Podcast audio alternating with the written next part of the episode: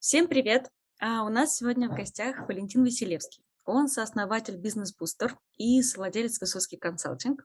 Нам очень интересно поговорить с человеком, у которого гигантские обороты и большие чеки. Реально очень большие чеки, особенно там для меня, где там, у меня средний чек 3000 рублей, и их чеки кажутся просто чем-то космическим. Вот, поэтому будет очень-очень интересный разговор. Валентин, привет! Привет, привет. Очень приятно с вами общаться. Давай, наверное, начнем с того, что просто сначала погрузимся в то, чем ты занимаешься. А, просто расскажи вот вкратце, что у тебя за бизнес, какая у тебя школа, кого вы обучаете, какой средний чек, да? Я, я уже затизернула эту тему. А, чем вы занимаетесь и как давно? Занимаемся мы, ну, то есть мой сейчас а, основной бизнес, основной фокус внимания – это Высоцкий консалтинг. А, это компания, а, в которой я являюсь совладельцем, мажоритарным совладельцем. Мы с Александром Высоцким вот партнеры в этом бизнесе, и я стал совладельцем не с самого момента основания этой компании. Компания была основана, а, если не изменяет память, где-то порядка 12 лет назад. Я стал партнером Александра с 2018 года, когда мы создали онлайновый проект «Бизнес-бустер», и а, постепенно мы а, все плотнее начали работать вместе, и постепенно уже я стал совладельцем а, всей компании «Высоцкий консалтинг».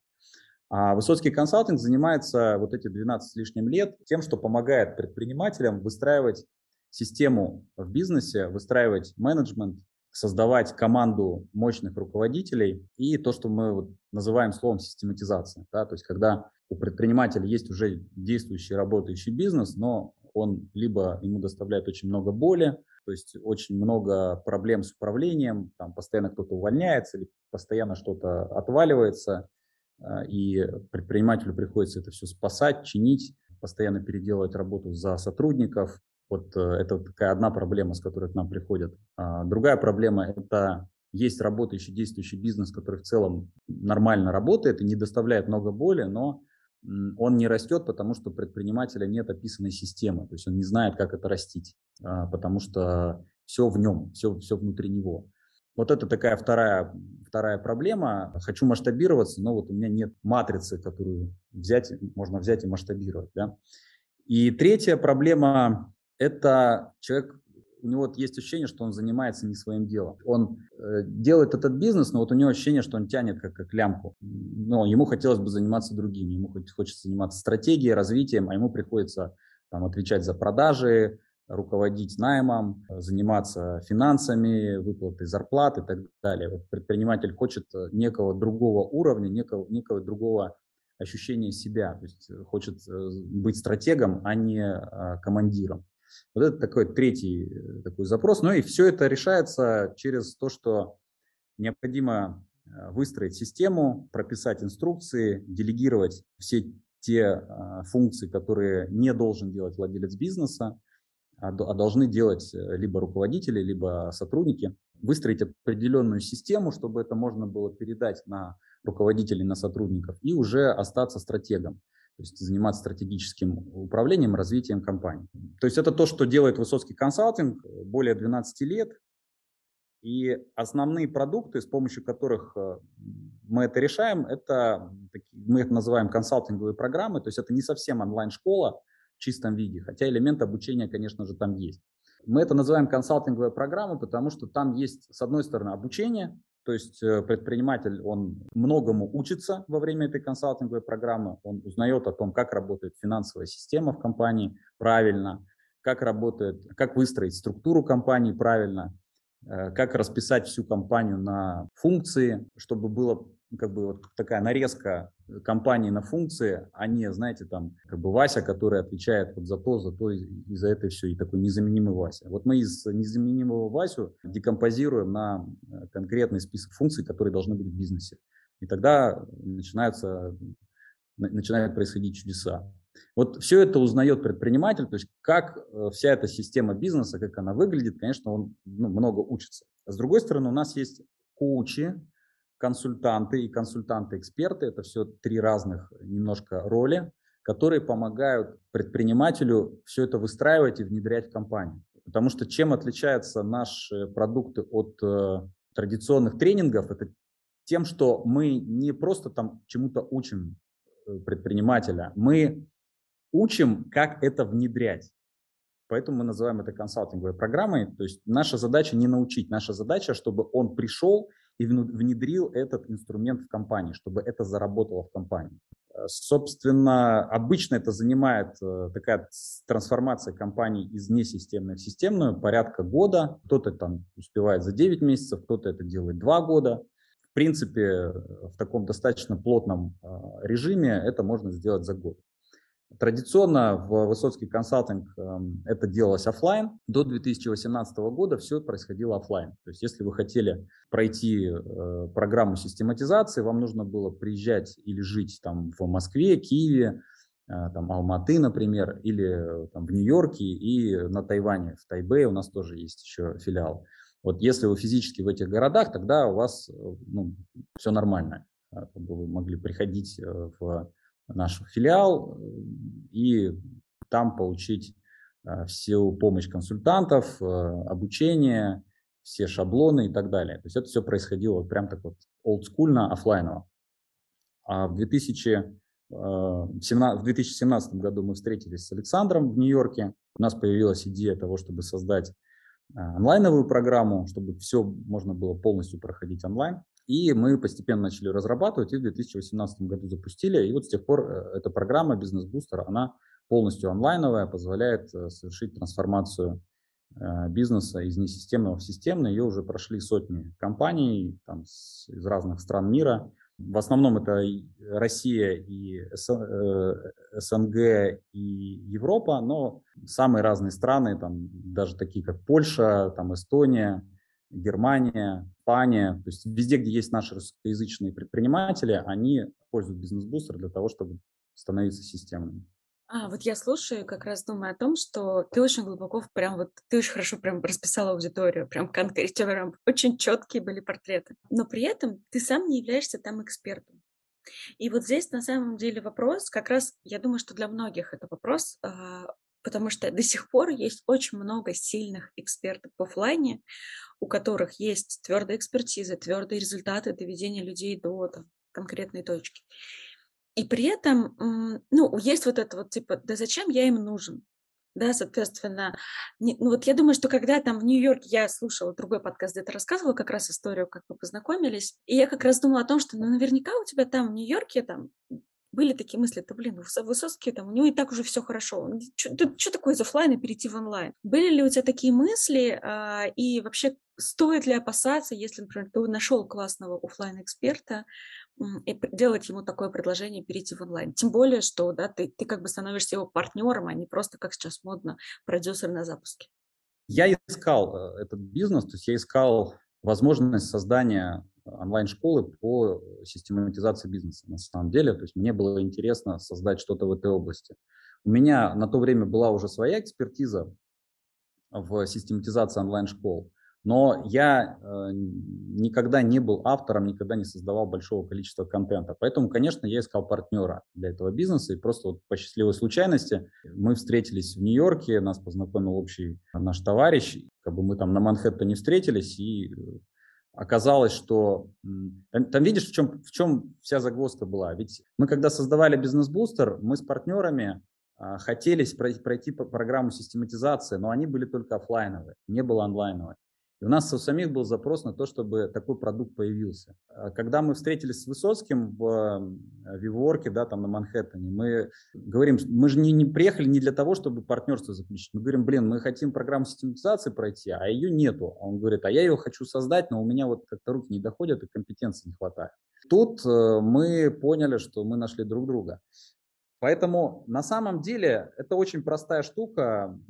Есть э, ну, я не знаю, как сейчас, сейчас, конечно, все больше уже там ребят выходят в онлайн, но если вы знаете какого-то эксперта, который очень хорош в своем деле в офлайне, я вам скажу, что э, если вы к нему придете и скажете, давайте сделаем онлайн-бизнес, шансы близки к 100%, что он согласится. Но если вы покажете какую-то экспертизу, какой-то какой опыт, а, ну, нам было это легко сделать, потому что у нас у всех там свои онлайн-школы, уже по несколько лет опыта, и очень крутые результаты. Поэтому, в общем, если вы опытный интернет-маркетолог, у вас есть какой-то опыт в именно в продвижении онлайн-школы, в организации, в управлении большим коллективом, то договориться с хорошим экспертом, который еще не в онлайне, это очень простая задача, на мой взгляд. Да, вопрос такой, когда, а, ну, то есть я знаю, что у тебя же не только бизнес-бустер, но еще и ты совладелец теперь Высоцкий консалтинг. Это говорит о том, что, видимо, и оф, часть офлайн бизнеса тоже у тебя находится под управлением. Конечно, я являюсь сейчас совладельцем всей Высоцкий консалтинг, и, соответственно, все, а, у меня есть доля во всех филиалах, во всех наших подразделениях во всем мире. Да, конечно. И вот на самом деле здесь интересно как раз вот этот путь. Смотри, сначала ты находишь человека, у которого есть уже свой устойчивый офлайн бизнес ты ему просто предлагаешь, а давай вместе попробуем сделать это онлайн. И потом, шаг за шагом, ты становишься его уже партнером и даже в тех проектах, которые существовали до тебя. Это, ну, это интересная история. Расскажи, пожалуйста, вообще, ну, там, понятно, в рамках того, что возможно, как mm-hmm. это происходило и почему? Ну, почему именно это произошло так, как произошло? Во-первых, смотри, это вообще очень интересная трансформация. Я могу это посоветовать вообще всем, не только там ребятам, которые хотят создать свой бизнес, не, не только те, которые э, уже есть бизнес. Вот просто я любому человеку советую использовать такой подход, брать максимальную ответственность на себя. В одном из пабликов по бизнесу, на который я подписан, был кусочек видео какого-то предпринимателя, в котором он вот говорил о том, что ну, сотруднику нужно просто считать, что это его бизнес. Вот, вести себя на работе так, как будто бы это был бы его бизнес. И вот заходишь в комментарии, и там просто такая, такая вонь там. Ну да, конечно, я всегда себя веду как, как бы там от, ответственно, как будто это мой бизнес, а получаю как, как на 3 копейки. Или там э, какой-нибудь такой комментарий. Да, блин, конечно, вы хотите, чтобы я там выкладывался по полной, платите мне там 3 копейки. И вот таких бомжей, простите, как бы людей бедных духом, да, и, естественно, бедных э, карманом автоматически просто, их просто, их, их 90 там процентов. И вот если у вас есть такое отношение, скажем так, если у кого-то есть такое отношение к жизни, то шансов нет. Вот это надо просто первое, что увидеть. Если есть ощущение, что вам не додают, что вот вы как бы там, вот если бы вам дали, то там много таких тоже было комментариев. Ну да, дайте мне нормальную зарплату, и тогда я. Так вот нет, так не работает. Вот смотрите, это очень а, показательный был пример. Когда мы создавали этот бизнес, у нас было 4 партнера. У меня была маленькая доля даже в бизнес-бустере она была маленькая. А, я не буду там вдаваться в детали, какие конкретно, но я вам скажу, что как бы, она у меня была маленькая. Дальше что происходило? У нас было соглашение а, с партнерами, кто за что отвечает. И по этому соглашению ну, ребята немножко не рассчитали свои силы. В процессе нам пришлось передоговариваться. Мы, э, во-первых, что мы сделали? Мы включили созревание долей. Что такое созревание? Вот когда вы создаете новый бизнес, вы говорите, допустим, а, вот Маша и Петя создают новый бизнес. Там Маша, например, 60%, Пете 40%. Но вы определяете, что эти доли зреют в течение пяти лет в равных долях, например, что через год созрела одна пятая, еще через год одна пятая и так далее.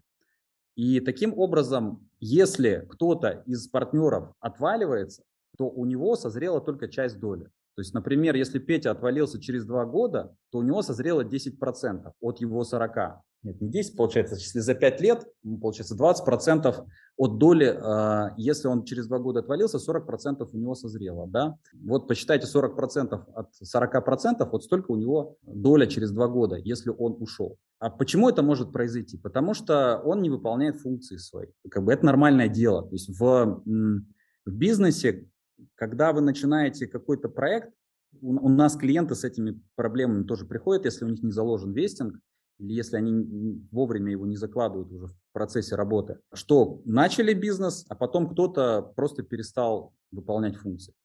Так вот, э, у меня была стратегия очень простая. Для меня этот бизнес был очень нужен и очень важен. Я максимально выкладывался. Я максимально брал на себя все, что можно было. Ну, вообще-то не всегда у меня было, было желание это делать, но просто если партнеры не додавали, да, то есть они не могли вот обеспечить то, что нужно было бизнесу. Ну, то есть конкретно, например, там запускаем воронку, воронка не работает. Вот просто мы сливаем бюджет, ничего не, то есть ничего не происходит. А за воронку отвечаю не я, то есть ну, за, за создание воронки, да, там за трафик, за то, чтобы организовать команду, за то, чтобы там организовать отдел продаж, это я. Но воронка не работает, не я ее создавал. Да? Я говорю, ребята, воронку нужно, ну, то есть нужно перезаписывать вебинар, нужно переделывать воронку. Говорят, ну, мы не можем, нам как бы, вот, просто физически мы не можем. Я говорю, окей, я просто беру на себя ответственность, я это переделаю. Я не спрашиваю о том, что какая у меня там будет доля, или чтобы мне больше платили. Я просто понимаю, что если я это не сделаю, то не взлетит вообще никак.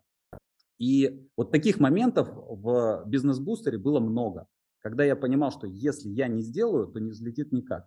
И, и в какой-то момент я начал даже залезать в продукт, потому что, понимаете, какая штука?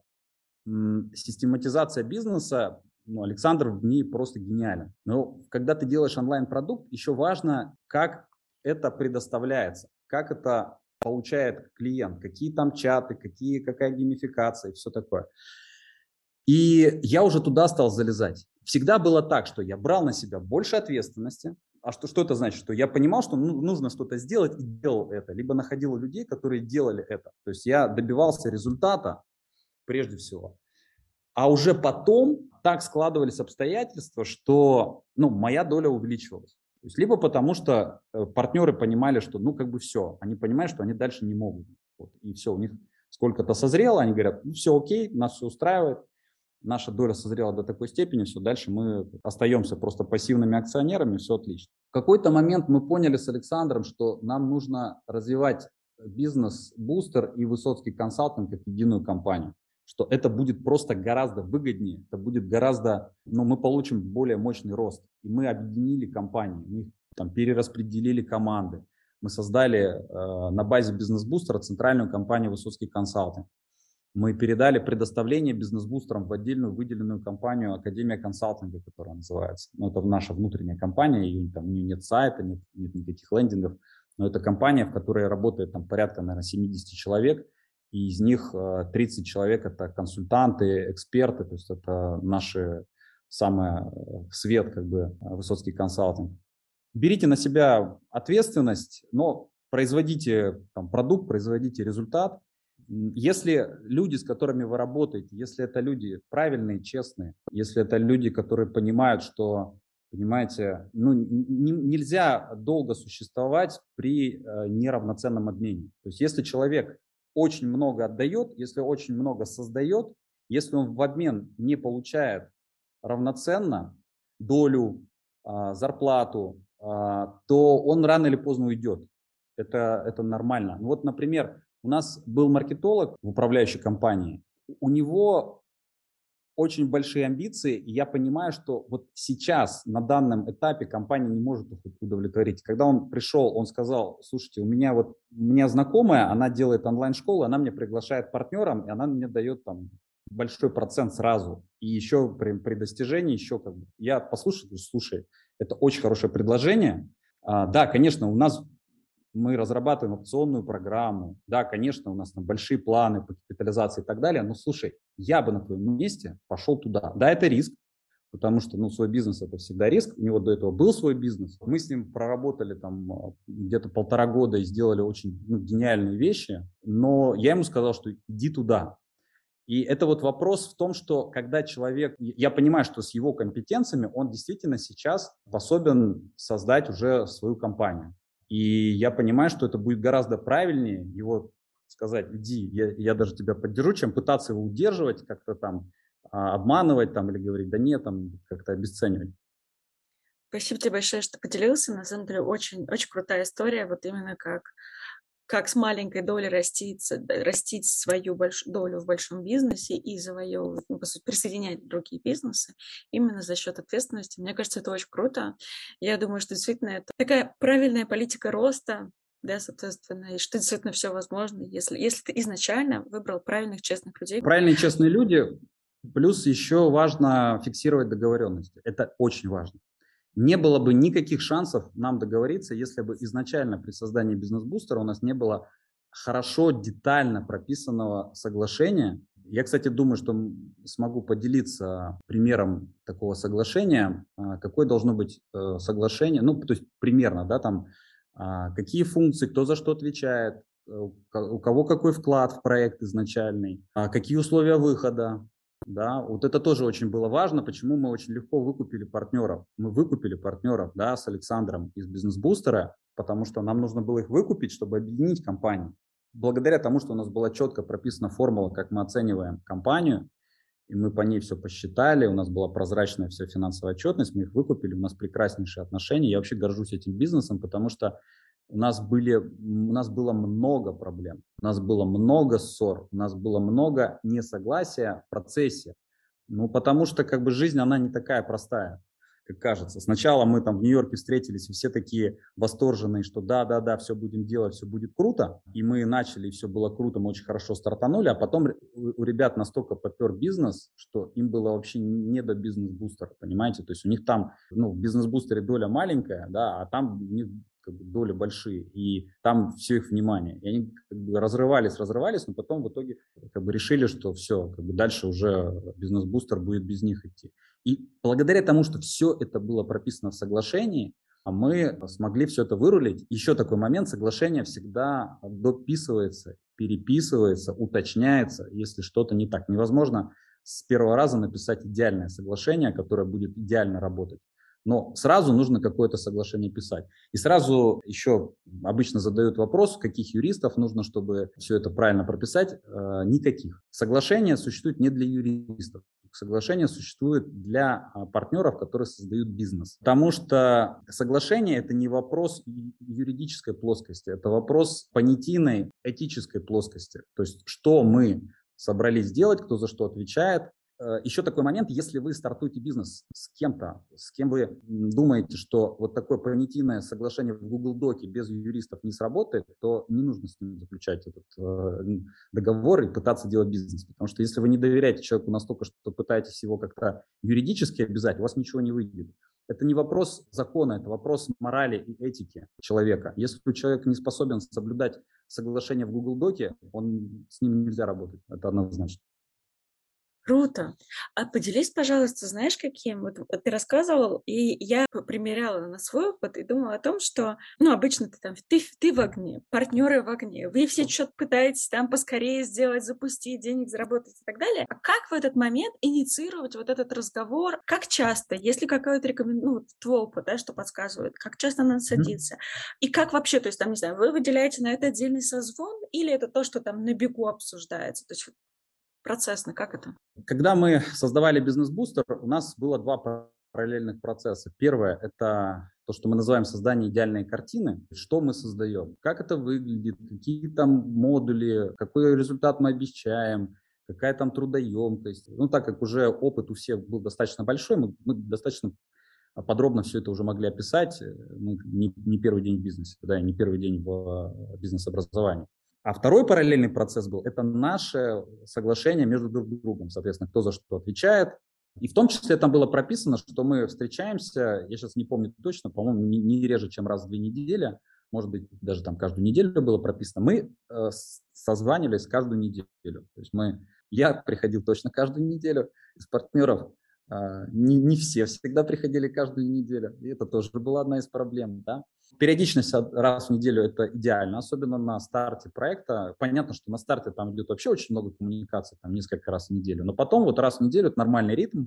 Когда бизнес уже вы, вышел из э, там, детского садика и уже стал более-менее самостоятельным, там потом уже можно э, там, раз в месяц даже делать. Я знаю бизнесы, которых ну, там уже, смотрите, если раз в месяц, это уже совет директоров, он собирается, э, там, или называют наблюдательный совет, Э, там совладельцы, там, там приходят э, финансовый директор, исполнительный директор, там, там, то есть там уже такая система, что владелец может там на полгода вообще не появляться условно, и там все будет прекрасно. Там уже есть стратегические планы, тактические планы, и бизнес достаточно автономен. Но на первое время периодичность раз в неделю – это отличная периодичность, и, в принципе, это простая координация. Каждый рассказывает о том, какие результаты за неделю в его области ответственности и какой у него план на неделю. В принципе, это стандартный регламент для координации любых сотрудников, любых руководителей, которые между собой координируют деятельность. А по поводу того, чтобы как договориться, чтобы прописывать, ну, это опять культура. Вот смотрите, чему мы учим э, предпринимателей э, вот на этих наших,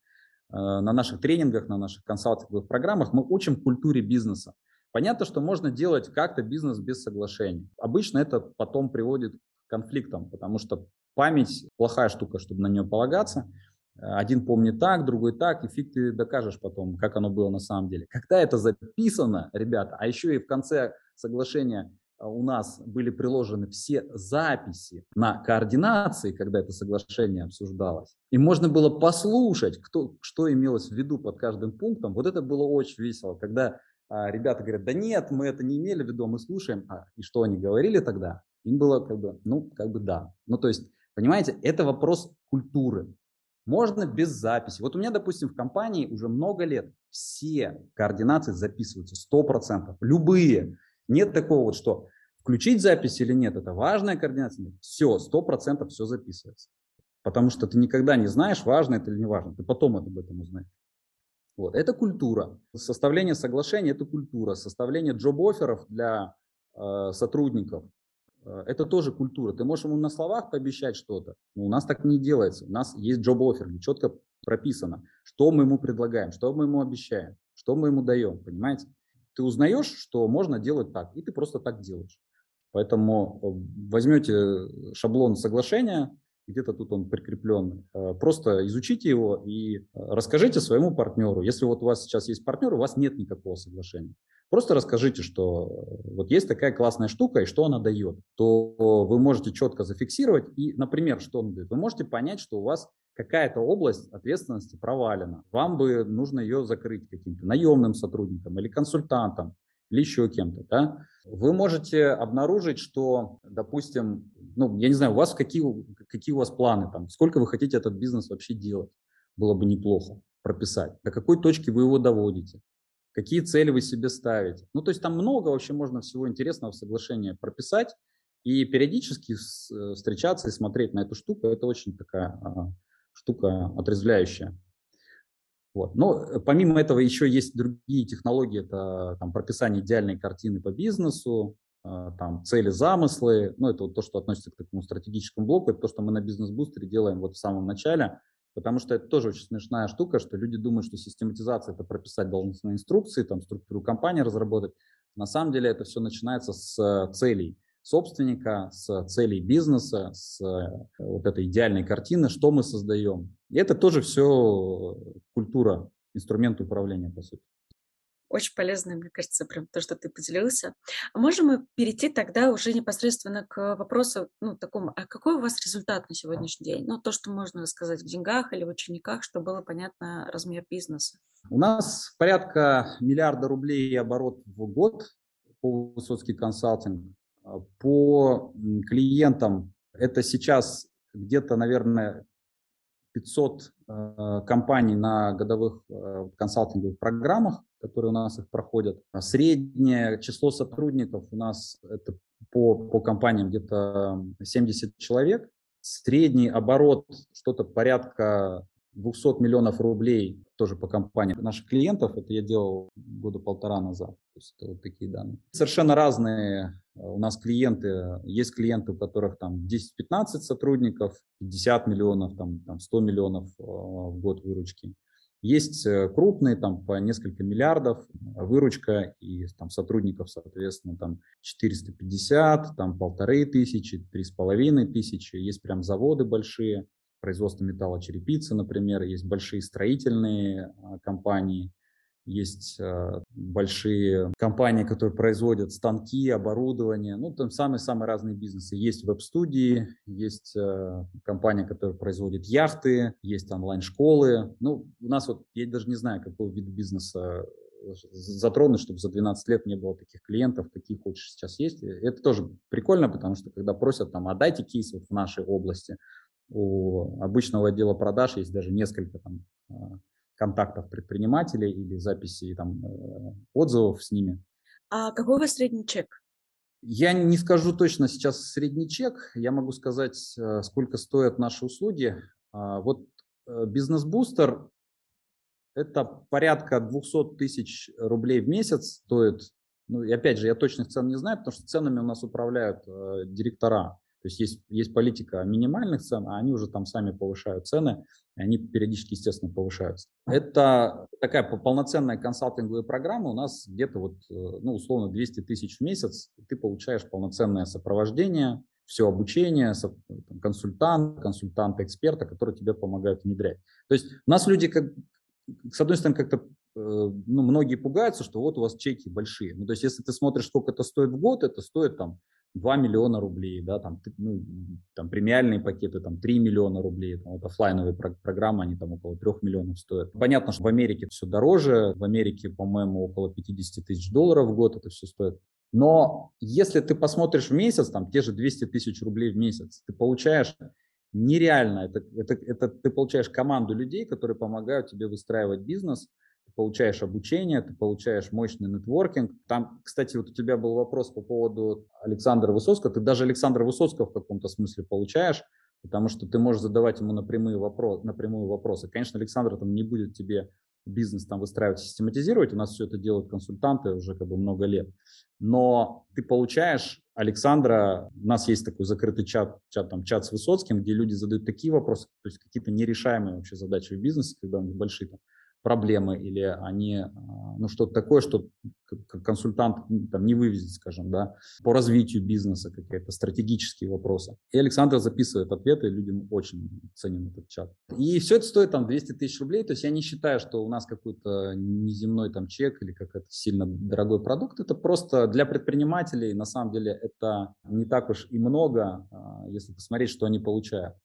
Есть это, ну, у нас там маркетологи, руководители многие больше получают, чем, чем это, ну, в месяц, когда посмотреть.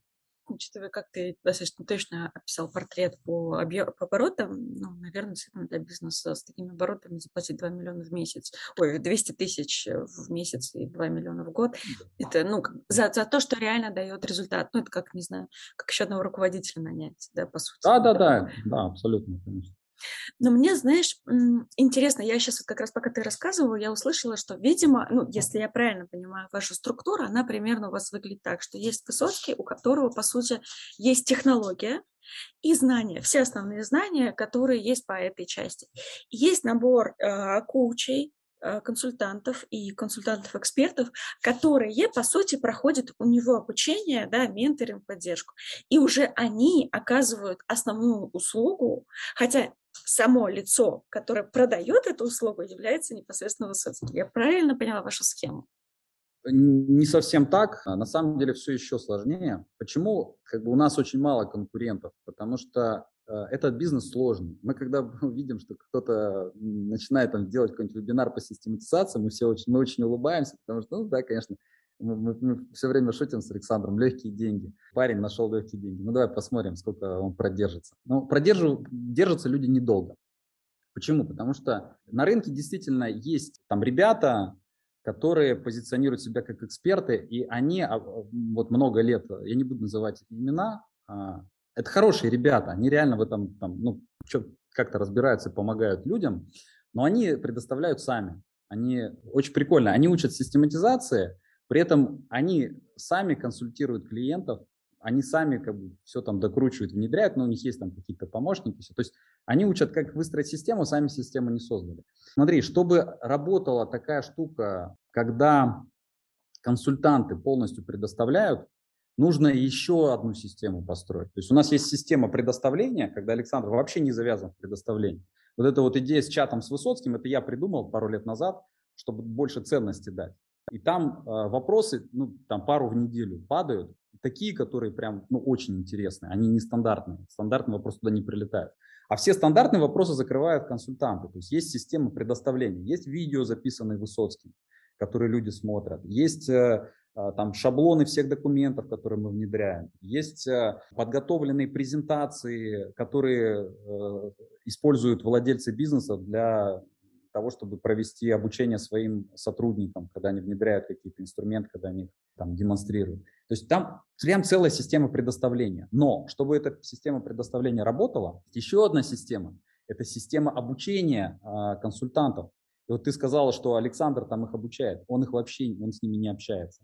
Никогда. Они, они никогда с, ними не общ... с ним не общаются вообще совсем. Потому что, смотри, у нас есть отдельное подразделение Академия консалтинга, которая производит консультантов. У них есть для этого, мы запустили в прошлом году платную программу, называется «Школа консультантов».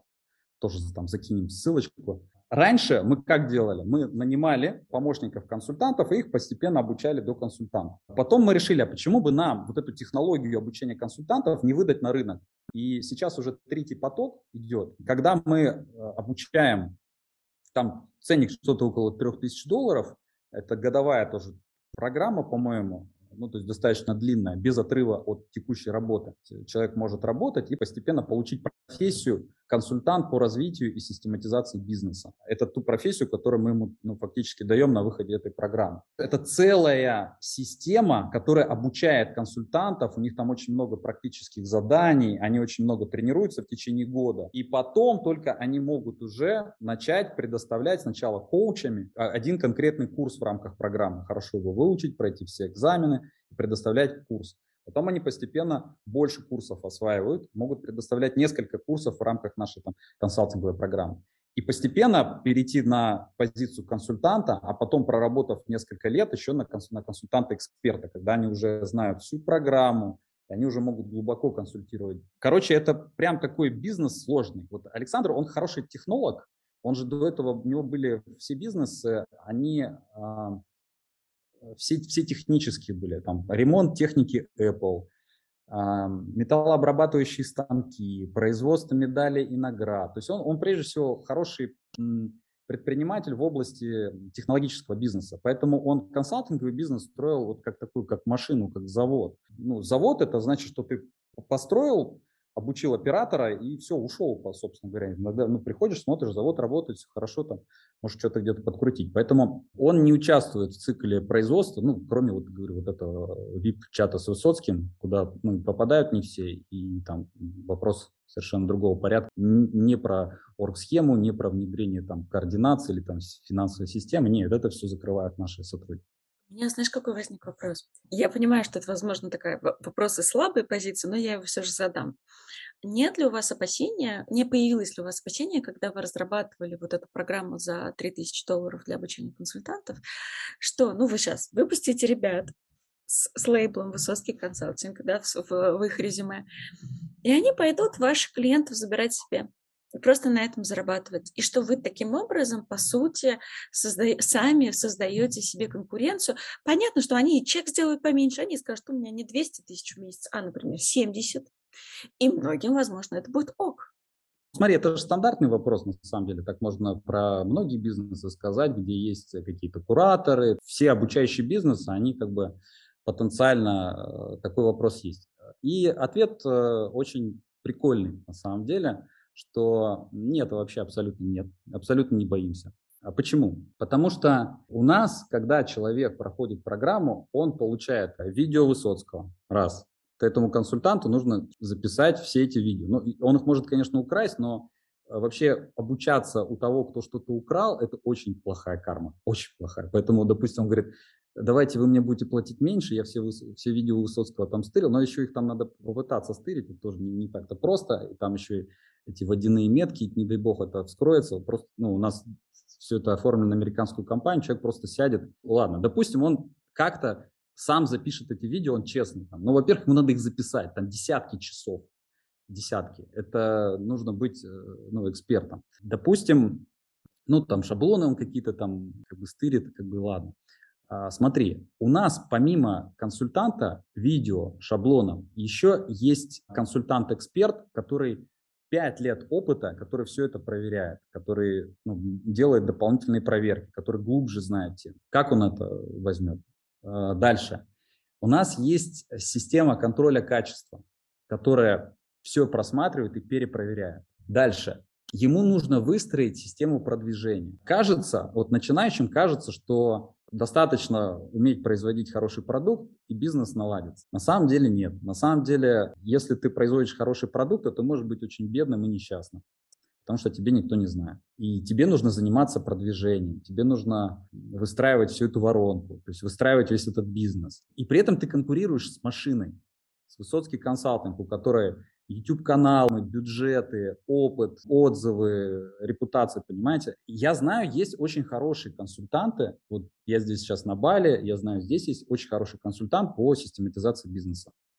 Мы нисколько не конкурируем, потому что это, э, это знаете, как вот э, взять какой-нибудь Nike а, там, или там, Adidas или Reebok и какого-то там мастера, который там создает ручной работы какие-то там туфли там на заказ. Но это просто разное, это абсолютно разное. И это окей, что такие люди есть, и мы для этого эту программу создали. Пусть они будут, это вообще не проблема. Если кто-то хочет вот бутиковый какой-то такой продукт, там ручками все это докручивать, это окей. Э, мы только счастливы будем на самом деле, и тем более, если он обучался у нас, это же тоже на самом деле тоже ну, перенос веса на нас. Вот. Тоже поймите, все, кто занимается онлайн-школами, не бойтесь обучать других. Вы будете создавать себе конкурентов, но эти конкуренты, они все равно будут вести к вам. Они даже вот будут не хотя это делать, понимаете? Это, это такая-то немножко метафизика, да, но они все равно будут приводить к вам, они будут использовать ваши термины, ваши подходы. И люди все равно будут говорить, а, так это же перепевка. Это же вот, ну, вот оригинал это Высоцкий, а это просто уже перепевка, понимаете? Поэтому нет, это не проблема. И, ну, это, это абсолютно окей, если кто-то захочет создавать свои какие-то консалтинговые компании флаг ему в руки, и это, это абсолютно легально, они могут это делать, если, конечно, они там никакие наши материалы не украли, они просто взяли наши знания, вот, они могут в других компаниях работать. Но я вам скажу, что они бьются за, за право работать в высоцкий консалтинг. То есть они бьются за это. Мы ну, не сможем взять всех. Это не маркетинговый ход, это просто ну, физически как бы.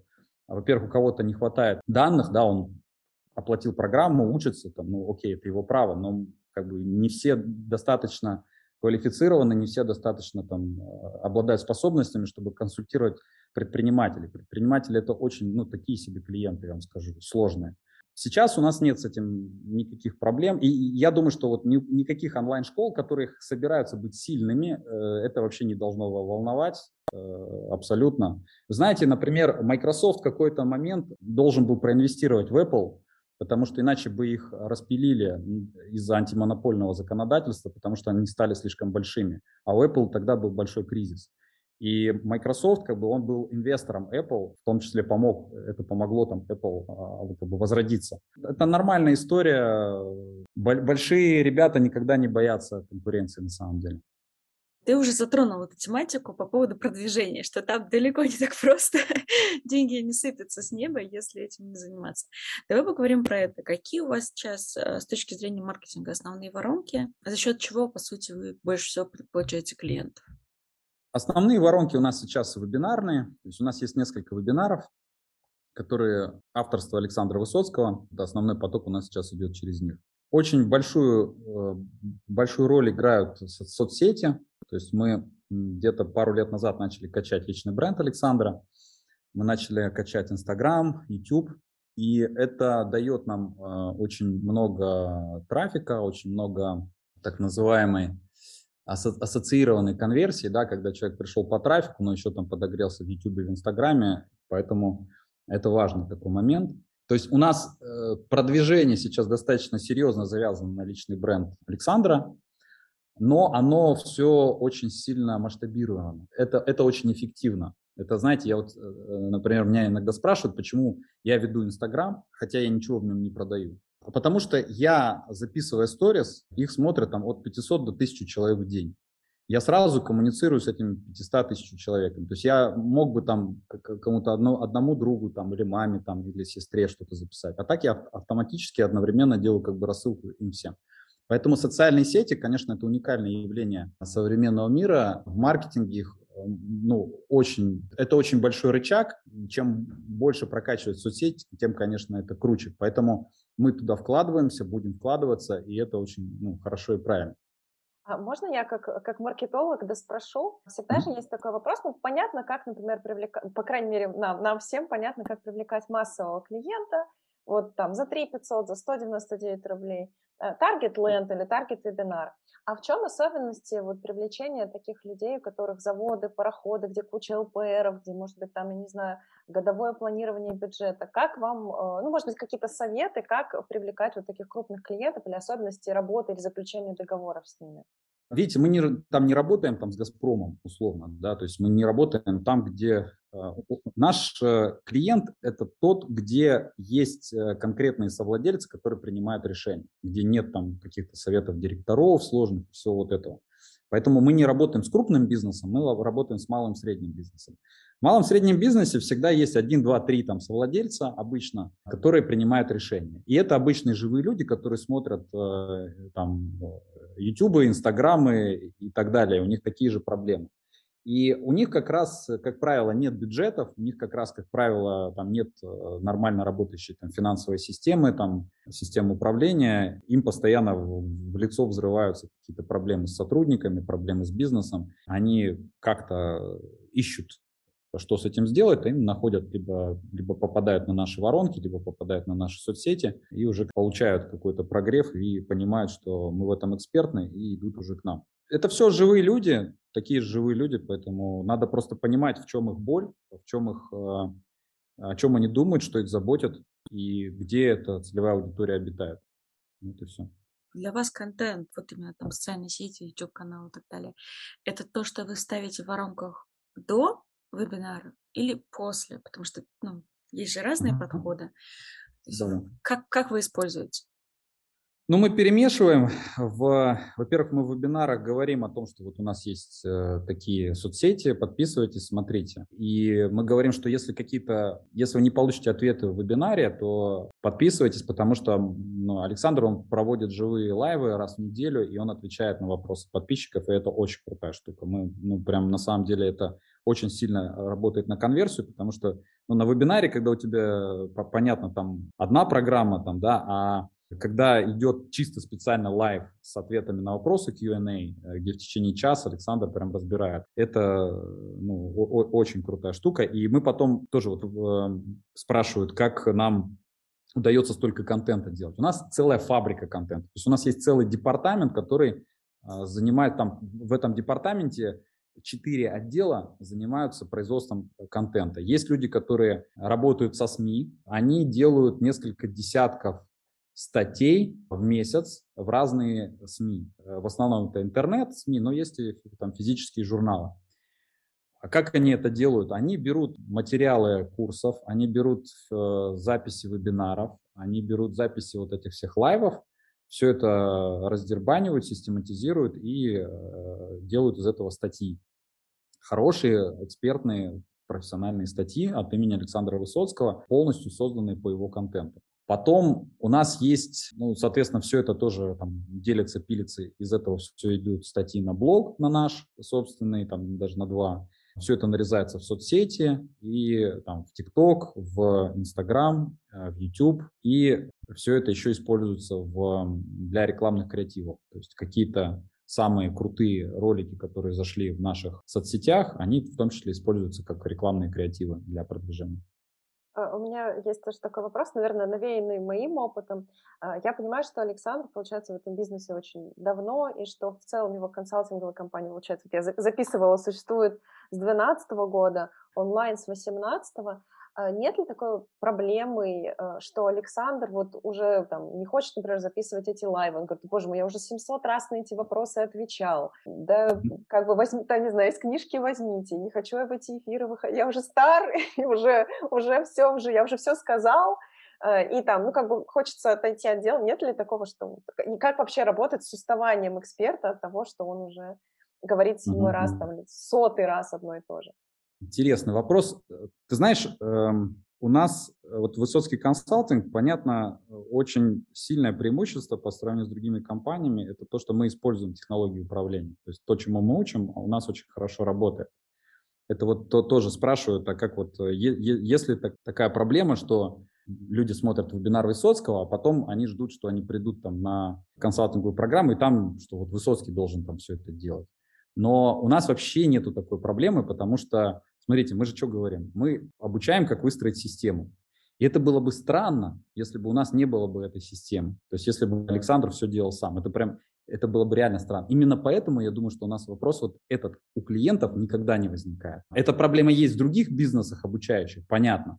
Там какой-нибудь э, человек, который обучает пению, А ты приходишь, а там куратор. Он говорит, я хочу вот к этому. Ну, тут, тут понятно, есть эта проблема. Но у нас вот такой проблемы нет. Это уникальность, потому что мы изучаем, как, как выстроить системный бизнес. Ну вот у нас системный бизнес. У нас это предоставляет консультант, у нас есть система их обучения, система повышения квалификации, контроля качества и так далее. Это такая штука, которая э, ну, наше большое преимущество.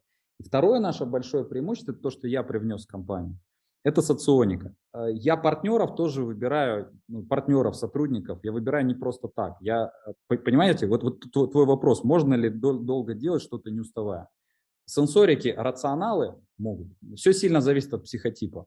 Поэтому вот если, допустим, это будет какой-нибудь интуитный иррационал, мне его очень жалко. Поэтому я никогда не хочу быть э, автором. Мне говорят, Валентин, почему ты такой умный? Почему ты сам курсы не ведешь? Я говорю, ну, ребята, я, я устану их вести уже там через месяц. Я скажу, убейте меня, пожалуйста, кто-нибудь, я уже я не могу. Я вот такие э, подкасты, там какие-то интервью, там у меня там одно-два там пол, полгода происходит максимум, да, и как бы это все, на что я способен, да, то есть я слишком такой а, нестабильный в этом плане. Вот. Александр, э, его психотип, и в этом, в этом кайф, да, он вот выбрал курс, вижу цель, не вижу препятствия, понимаете, у него, что называется, высокая курсовая устойчивость. И в этом плане мы очень сильно друг друга дополняем, потому что я даю в бизнесе изменчивость, он дает в бизнесе постоянство. Я даю в бизнесе нестабильность, он дает стабильность. Э, я постоянно приношу какие-то дикие идеи. Я постоянно приношу какие-то прорывные штуки, давай как, как все поломать и сделать все, все совершенно по-новому. И это круто, потому что Александр откликается на разумные идеи. Когда он, понимаете, когда он увидел в этой идее смысл, то это для него стало как вот а, как рельсы с которых он не съедет, пока какая-то очередная абсолютно гениальная идея там не придет, которая вот в другую сторону должна вести. И он по ней просто вот фигачит, если этот курс был выбран. И в этом плане сильно зависит, в общем, от психотипа. Надо прям вот понимать, надо хорошо понимать себя, а, что ты сможешь делать, что ты не сможешь делать. Я, именно поэтому моя стратегия бизнеса, я все бизнесы создаю только с партнерами. Я занимаюсь онлайн-школами, да, я понимаю, что мне нужен стабильный автор, который готов заниматься этой темой, даже если вообще не будет вообще ничего, то есть, ну, то есть он просто все равно будет этим заниматься. Вот у меня, например, у, у жены, у, у нее папа по психотипу Максим Горький, у них когда закрыли завод, и не платили зарплату. Он полгода ходил на работу просто потому, что он не знал, что делать. И потому что это такой психотип, понимаете? Это такой психотип, который вот, ну, вот, наверное, самый стабильный, это вот, логика сенсорного интроверта, это самые стабильные люди в мире. И, ну, им на самом деле сложно вот сейчас выживать, потому что мир постоянно меняется совершенно диким образом. Короче, понимание своего психотипа – это прям очень важно для того, чтобы вообще преуспеть в жизни и для того, чтобы понять вообще, как встроиться в эту жизнь. Потому что я убежден в том, что успех, он в а, сотрудничестве. Потому что мы, мы как бы неполноценные, ну скажем как, мы не то что неполноценные, мы, конечно, крутые, но мы не суперлюди, мы не можем быть во всем крутыми. Мы в чем-то крутые, в чем-то мы слабые. И вот это понимание, в чем ты можешь быть крутым, а в чем ты должен оставаться слабым, это очень большое дело. Вот, э, например, мы, мне тут э, вчера прислали очередного кандидата в маркетологи, а у меня жена, она гениально типирует, вот просто гениально. Она это делает быстро и очень качественно, точно. И она смотрит запись собеседования и говорит, вот там человек Гексли, тебе нужен такой маркетолог? Я послушал минуту, не той части, где он про маркетинг говорил, а про там, его отношение к работе. Я говорю, нет, не нужен. Понимаете? Мне достаточно минуту послушать. Минуту, там, даже не минуту, там, там секунд 15 было. Для того, чтобы сделать очень точные выводы надо брать человека или нет. То есть готов ли я вообще еще дальше слушать или нет. Все, как бы, человеку отказали. Это как бы, понимаете, это как вот краткосрочно мы все можем делать все, что угодно. Все, что угодно человек может напрячься и краткосрочно делать вести лекцию, вести вебинар, решить какое-то математическое уравнение и так далее. Но долгосрочно ты можешь делать только то, что у тебя сильное по психотипу. И вот когда ты умеешь определять психотипы, ты смотришь, вот сейчас человек, то, что он выдает, это он сейчас вот напряг булки, и изо всех сил что-то пытается показать. Или это вот просто он всегда делает, ему легко, и он так будет делать еще бесконечное количество времени. Я маркетологами беру ну, практически только Бальзака. Это интуитивно-логический интроверт.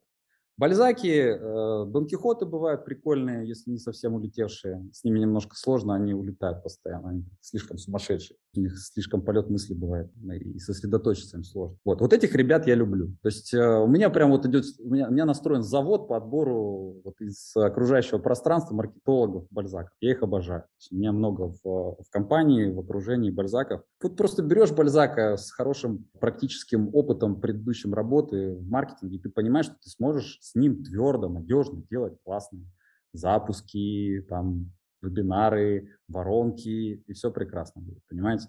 Поймите, разберитесь, короче, с психотипами и поймите, что, в чем вы сильны. Иногда лучше быть в тени, иногда лучше быть вот на, на фронт-энде, да. Какие-то психотипы хорошо подходят для такой вот курсовой устойчивости, постоянно фигачить, фигачить, фигачить, а какие-то изначально такие, что ты, то есть у тебя встроено психику то, чтобы ты постоянно переставал что-то делать и хотел делать это по-другому, понимаете? И бороться со своей психикой – это просто сходить с ума. А, Валентин, а можешь ли рассказать, может быть, какую-то саму систему использования соционики у вас? Как, например, как я себе это представляю? Условно, например, у вас нарисована карта компании и, и подписан, например, кто какого типа. И если нужно взять человека, то вы как-то сразу прописываете, ага, нам нужен новый человек вот такого-то типа. Или потом, когда вы собеседуете, в какой момент включается вот это типирование? Сразу там на этапе прям, не знаю, может быть, резюме да, сразу да. понятно. Вот, расскажи, да, я сейчас расскажу. Это, это, это очень просто. На самом деле соционика – это такая штука, ну, это сложная вещь, да, то есть э, с этим надо разбираться, это, это не просто. Есть простые штуки, ну, например, там тест на IQ. Вот если вы хотите увеличить качество найма в вашу компанию, просто включите в воронку какой-то любой IQ-тест. Пройдите сами, Посмотрите там на свой... Они просто разные по шкале, надо откалиброваться. Пусть несколько ваших сотрудников пройдут и посмотрите, как бы, какой у них IQ. Вот. Мы, например, тот э, тест, который мы используем, там а, нижняя планка людей, с которыми я могу нормально работать, это 125. Если приходят там 135, 139, о, я вообще таких людей обожаю. Ну, то есть э, это как бы при прочих равных это классные люди, с которыми... Это, это люди, которым не надо долго объяснять, как правило, да, то есть они очень быстро соображают. То есть IQ это что такое? Это скорость, скорость перебора вариантов, да, по сути. То есть потому что там логическая задача, тебе нужно быстро, перебирая варианты, найти решение. Чем больше там, вариантов решений ты правильных нашел, тем у тебя будет выше IQ. То есть это просто ну, как бы скорость как бы, э, там, соображалки. Вот это как бы такой хороший лайфхак, очень простой. Вот очень простой. Еще есть очень простой лайфхак, это диск. Есть такая классификация. Она, ну, такая, она очень примитивная, она не такая, а, а, она, она быстрая. То есть человек что-то там потыкал, что-то получилось, и вы можете, просто наблюдая, вот что, допустим, там есть там разные цвета, вот там продавцы лучше, чтобы были красненькие, например. У них там настойчивость высокая. Да, я в диске сильно не разбираюсь, вот у меня просто один из директоров, он любит диск, и вот он рассказывает, да, там, что вот, вот это про простые штуки. Соционик – это сложная, блин, штука, она сложная. Я занимаюсь соционикой с 2006 года. Я жену подбирал по соционике. Ну, я просто сумасшедший в этом плане. То есть я всю жизнь себе поменял, когда я вдруг понял, что я инженер, интуитивный этический экстраверт. Я такой, и как я здесь, черт возьми, оказался. И теперь понятно, почему я такой лошара, почему у меня так плохо получается. Вокруг одни сидят Робеспьеры и Бальзаки, а я такой пытаюсь с ними соревноваться, соревноваться в программировании. Ну, нашел себе прикольную игру. Молодец, красавчик, давай в какую-нибудь другую игру поиграем. Вот. Я с тех пор играю в другие игры, там, где я более успешен. Да? То есть это а, лидерство, а, создание бизнесов, а, там, руководство маркетинг. Поэтому соционика – это сложная штука. Ну, то есть я никому там не, не, не топлю за то, чтобы, да, давайте там внедрять их в компанию. Соционику, не, это же, ну, это просто сложно. То есть с этим надо разобраться. Я видел множество людей, которые начинают читать книжки по соционике, разбираться, и получается полная дичь. Я не знаю почему. Почему-то есть люди, которые типируют вот просто как, как Бог на душу положит, и лучше бы ты ничего не знал про соционику, потому что теперь у тебя есть идея, что ты в этом разбираешься, но то, что как ты типируешь и что ты думаешь о людях, это просто такая дичь. Мы как-то вели два года с э, Максимом Джабали подкасты по соционике, неосоционике. Если хотите поржать, можете загуглить. Там, там много, кстати, всяких интересных штук. Там мы, я там перемещался по миру, самая там где-то плохая связь была, но мы записывали такие наши разговоры с Соционики и выкладывали их на YouTube-канал. Он где-то там есть в недрах YouTube. И периодически ко мне кто-то приходит, говорит, Валентин, я, посмотрел там все выпуски, так круто. А, и там постоянно были какие-то странные люди, которые писали нам, что я там Максим Горький, а Максим Наполеон. Ты смотришь, ну, господи, люди, ну мне вас жалко. Поэтому это сложная штука, у кого-то получается разобраться, и она у них работает. У кого-то не получается разобраться, и она у них не работает или они думают, что работает, а как бы она не работает. У нас это работает только потому, что я а, с 2006 года копаю эту тему, разбираюсь, применяю в жизни. А жена моя, она прошла обучение у Елены Андреевны Удаловой, из вот ныне живущих, такой очень крутой эксперт по соционике, я ее очень рекомендую. Если вы хотите научиться типировать, и разобраться с Соникой. Вот в Москве можно пройти обучение, у них что-то появляется уже онлайновое, но пока очень... Марина прошла обучение у нее в Сочи, она приезжала, живой был тренинг, я приходил на типирование, тоже было очень прикольно, протипирует меня правильно или нет. Вот Елена Андреевна, конечно, бог а соционики, она, несмотря на все мои ухищрения, она поняла, какой у меня психотип. Поэтому, в общем, это реально эксперт, которого я рекомендую. Сказать, что соционика – это простая штука для применения, нет, что я всем рекомендую, нет. Ну, как, как у нас это работает? У нас я умею типировать, Марина типирует просто гениально. Это, опять же, определяет ее психотипом. Да? Марина сенсорно-логический интроверт, она ну, такой детектив от Бога. То есть она очень конкретный предметный ум, она воспринимает очень информацию, она там раскладывается по полочкам, и она делает логические умозаключения очень точные. Поэтому постепенно у нее как-то нейронная сеть обучилась, она теперь типирует просто гениально. То есть ей достаточно немного данных, а, там, посмотреть видео, и она просто, у нее есть понимание, какой психотип. Иногда она ошибается, мы это обсуждаем, и вместе еще проще как бы типировать. Но она очень, 95% случаев, она очень быстро и точно типирует. Поэтому выглядит это таким образом, что происходит собеседование, когда мы нанимаем каких-то топов, вот прям топов-топов. Этот э, собеседование просматривает Марина, она говорит, какой психотип, и она еще, э, так как мы ну, много лет вместе, там больше 12 лет, она постоянно там где-то была, когда мы жили в маленьких квартирах, она постоянно рядом, она постоянно слушала все эти координации, я ей там тоже что-то рассказывал. Она уже прокачалась очень сильно в бизнесе. Она не только типирует по, по, э, по соционике, она еще говорит, окей, этот человек опыт, она оценивает его опыт, крутой, не крутой. То есть, ну, и в людях уже просто само по себе разбирается. Поэтому мы это используем только для топов, партнеров. Если бы не было вот Марины с ее вот этой способностью типировать, я бы, ну, я бы все равно это как-то использовал, но просто не ну, так, из разряда, а, ты вот такой зверек, окей. А сейчас это встроено в систему, а, и это большой ресурс, который вот у нас есть в компании, я считаю. Сейчас э, ну, этому ресурсу очень ну, доверяют сейчас все топы, там Александр Высоцкий, потому что уже убедились, насколько это хорошо работает. Спасибо, очень интересно. Я просто сам, сама очень люблю типизации, поэтому так закопалась немножко в этот вопрос. Теперь мы переходим к нашей, так сказать, э, теме, которая была заявлена в условных подзаголовке. А, как раз тема выхода из операционки, я думаю, что она тоже частично связана да, с психотипом, и вот поэтому, поэтому как бы интересно к ней перейти. Я так понимаю, что во всех бизнесах ты стремишься к тому, чтобы там, построить систему, сделать так, чтобы все классно работало, а потом а, отходишь из операционки в стратегию. Как это сейчас в Высоцком? Сколько времени ты уделяешь работе? И вообще, какова теперь вот э, твоя роль спустя, получается, сколько получается? Четыре года, да, с старта бизнеса. Угу. Из операционки в бизнес-бустере я вышел в летом, по-моему, в июне или в июле 2020 года, через э, примерно два года после, два с небольшим, после старта проекта. Какова сейчас роль? Ну, смотрите, что такое операционка, да? Э, кстати, люди вот очень сильно по-разному понимают, что такое операционка. Есть бизнес, да, там, например, ты придумал, что нужно печь пирожки и пирожки продавать. Вот кто-то называет операционкой то, что он печет пирожки. А это на самом деле не операционка, это еще уровень ниже. То есть операционкой мы называем оперативное или операционное управление. То есть можно называть его оперативным, потому что оно быстрое, а можно называть его операционным, потому что ты постоянно говоришь, принесите это, сделайте то, то есть вот какие-то, ну, то есть. И есть вот слово операционка, оперативка, они как, как, как синонимы, хотя, конечно, чуть-чуть разный смысл, но а, можно считать, что это одно и то же.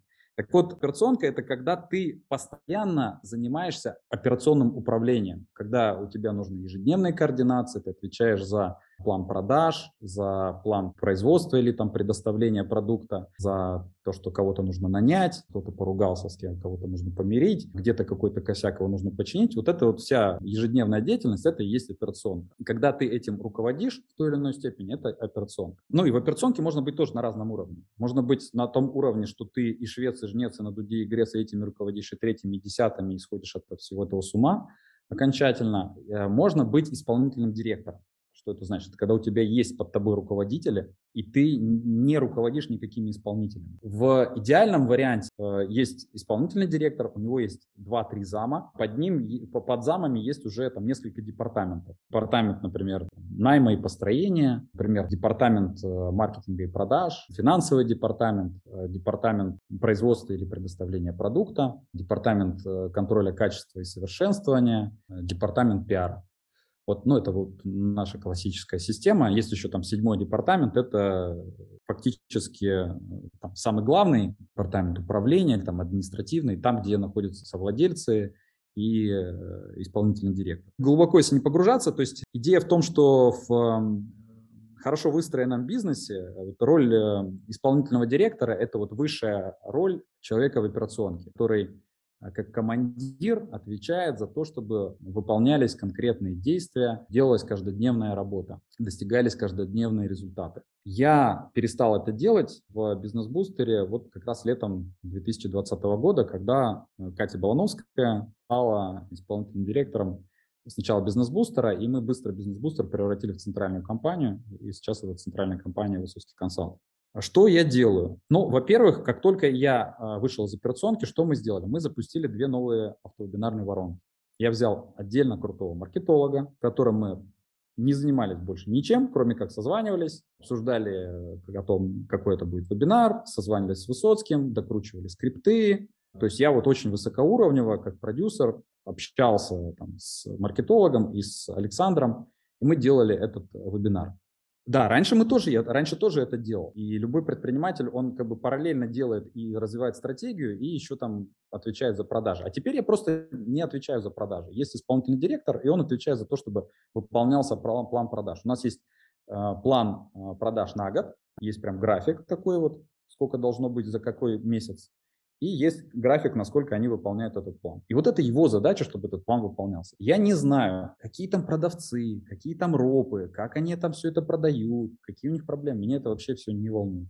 Есть есть директор, и он это все делает. А я только координируюсь еженедельно с директором, ну, он мне рассказывает о том, какие результаты и какой план. Как бы если очень коротко, это где-то координация на час-полтора, где вот идет э, такая координация. А я в это время занимаюсь развитием. Я думаю, какой вебинар запустить или какой новый продукт создать. Вот мы, например, в прошлом году начали создавать IT-платформу для предпринимателей. Тонус пишется с двумя N, будь в тонусе. Да, у нас такая идея, держи бизнес в тонусе. Это платформа, в которой предприниматель может держать всю операционку. Сейчас там можно структуру компании, все операционные, там, всю операционную деятельность, задачи. Скоро там еще будут метрики. И самое главное, что там есть еще такие как бы, как руководители на аутсорсе, мы их называем драйверы, которые заставляют всех сотрудников выполнять все эти задачи, чтобы все дедлайны соблюдались. То есть фактически, ну, я это знаю, знаете, называю как э, такой э, операционный директор на аутсорсе. То есть вы, получаете, берете эту платформу, туда э, добавляете всех сотрудников, а, они тут добавляют свои задачи, и вам не нужно это контролировать. Сама платформа, потому что там есть вот эти люди-драйверы, которые достанут из-под земли и заставят все это выполнить, они следят за тем, чтобы все выполнялось и присылают вам отчеты, кто, э, как бы, вот ему звонишь, ему пишешь там WhatsApp, Telegram, и он все равно там не выполняет, например, да. Естественно, такие все равно есть, но таких сотрудников становится гораздо меньше, потому что есть люди, которые постоянно следят за тем, чтобы задачи выполнялись. И вот такая, как бы, как операционный директор на аутсорсе стоит очень недорого. Как раз и для маленьких компаний, которым там, наши там, годовые консалтинговые программы слишком долго или дорого, или там еще что-то, они вот прям заходят, мы тут же создаем там структуру компании, помогаем описывать там, повторяющиеся задачи, и а, они туда на платформу все добавляют, и а, наши драйверы следят за тем, чтобы команда все это, уже сотрудники нашего клиента, чтобы они все это выполняли. И там что-то минимальный тариф, что-то типа 28 тысяч, по-моему, сейчас э, в месяц э, на, текущий момент.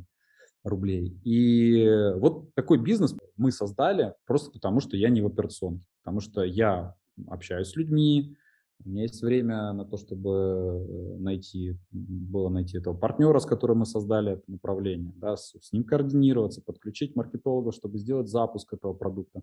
Мы очень гениально сделали запуск, сразу получили э, десятки клиентов на платформу, на них все это обкатываем. Выход из операционки, он нужен не для того, чтобы там просто отдыхать и кайфовать, а для того, чтобы делать какие-то проекты развития, на которых нет времени, потому что тебе нужно беспокоиться о том, что у тебя уволился продавец или роб или еще что-то такое. В этом идея выхода из операционки. А что нужно подготовить, чтобы вот так выйти? Пока кажется, что ну, только нанять исполнительного директора, и он вместо тебя это будет делать. Но кажется, что это на самом деле глубже. Вот э, что, что ты делал, чтобы так спокойно уйти? Принципе-то да, нужно нанять исполнительного директора, но это как... Как вершинка айсберга. Легко звучит, но а, чтобы это сделать, нужно ему передать то, как этим управлять. То есть если вы ему не передадите систему, то он же не может быть предприниматель, он обладает массой компетенций и опытом в своем бизнесе. И он, он много что знает про свой бизнес и как это нужно делать, и оно не описано никак оно не структурировано никак. И когда ты нанимаешь исполнительный директор, ты говоришь, ну, давай, вперед. И обычно это заканчивается тем, что он все уничтожает. Не всегда сразу, иногда оно уничтожается медленно, постепенно, но я видел, ну вот у меня есть приятель, который пытался вообще не заниматься систематизацией, у него тоже онлайн-школа, вы наверняка его знаете, у него онлайн-школа, и вот у него был такой э, исполнительный директор, который все занимался систематизацией. Я его все говорил, давай ты к нам там программу пройдешь, посмотришь, разберешь. Он говорит, да нет, я вот не люблю эту всю ерунду, я вот больше как автор, я твор, творец, я вот это все.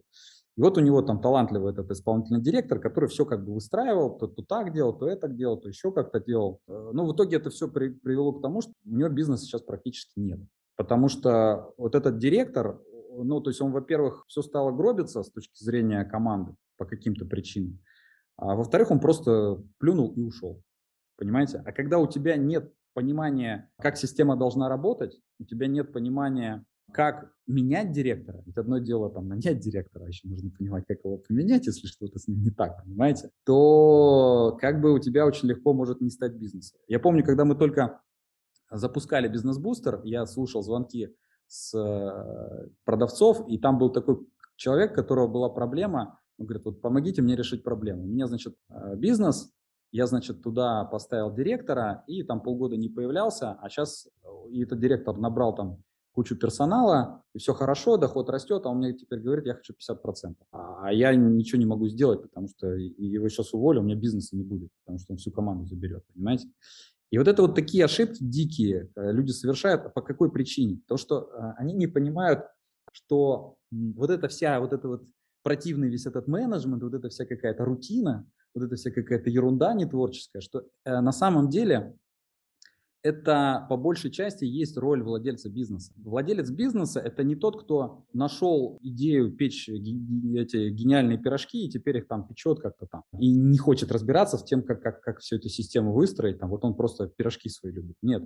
Владелец бизнеса – это тот человек, который проектирует систему как бизнес будет работать, понимаете? То есть как, как вот эта машинка будет работать. Если ты как э, предприниматель не умеешь проектировать систему, ты не, не понимаешь, как сделать структуру компании, из каких бизнес-процессов твоя компания состоит. Что такое структура компании? Это просто описание бизнес-процессов.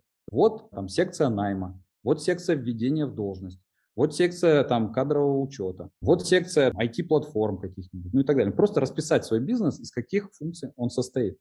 Если ты этого не умеешь делать, если ты не понимаешь, на какие функции, э, каких людей тебе нужно нанять, если ты не умеешь описывать должностные инструкции, то есть вытаскивать из себя или из других людей их компетенции в виде конкретного там текста, а, если ты не умеешь вводить в должность, да, передавать эти знания, если ты не умеешь контролировать, правильно выстраивать систему контроля так, чтобы, с одной стороны, люди ответственно, самостоятельно все делали, с другой стороны, чтобы у тебя был контроль за этим.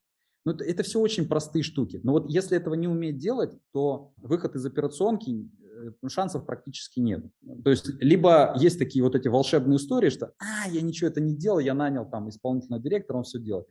Это очень прикольно, понаблюдайте через год, через два спросите, а, а что теперь? И это вот это будут вот эти истории, понимаете, когда он пришел и сказал, а теперь это мой бизнес. Или как бы он просто ушел, и человек, а, а что с этим делать? А я не знаю, как эта вся штука работает. Вот сейчас исполнительный директор центральной компании, если, не дай бог, там уволится, или там что-то с ним произойдет, с ним произойдет, да, я просто приду и начну этим управлять, потому что я знаю, как вся эта машинка работает, раз. Второе, там есть система руководителей, то есть там есть руководители мощные, которые пришли не на исполнительного директора, а пришли на ценности компании, пришли на ценности продукта, который мы создаем, понимаете? Это не артель каких-то этих, знаете, копателей там или строителей, которые где больше платят, туда и пойдет. Нет, это люди, которые пришли на ценности, которые понимают, что мы делаем крутой продукт для предпринимателей. И вот эти все кирпичики, если ты всем этим там владеешь, то выход из операционки это не очень сложно. Но там очень много деталей.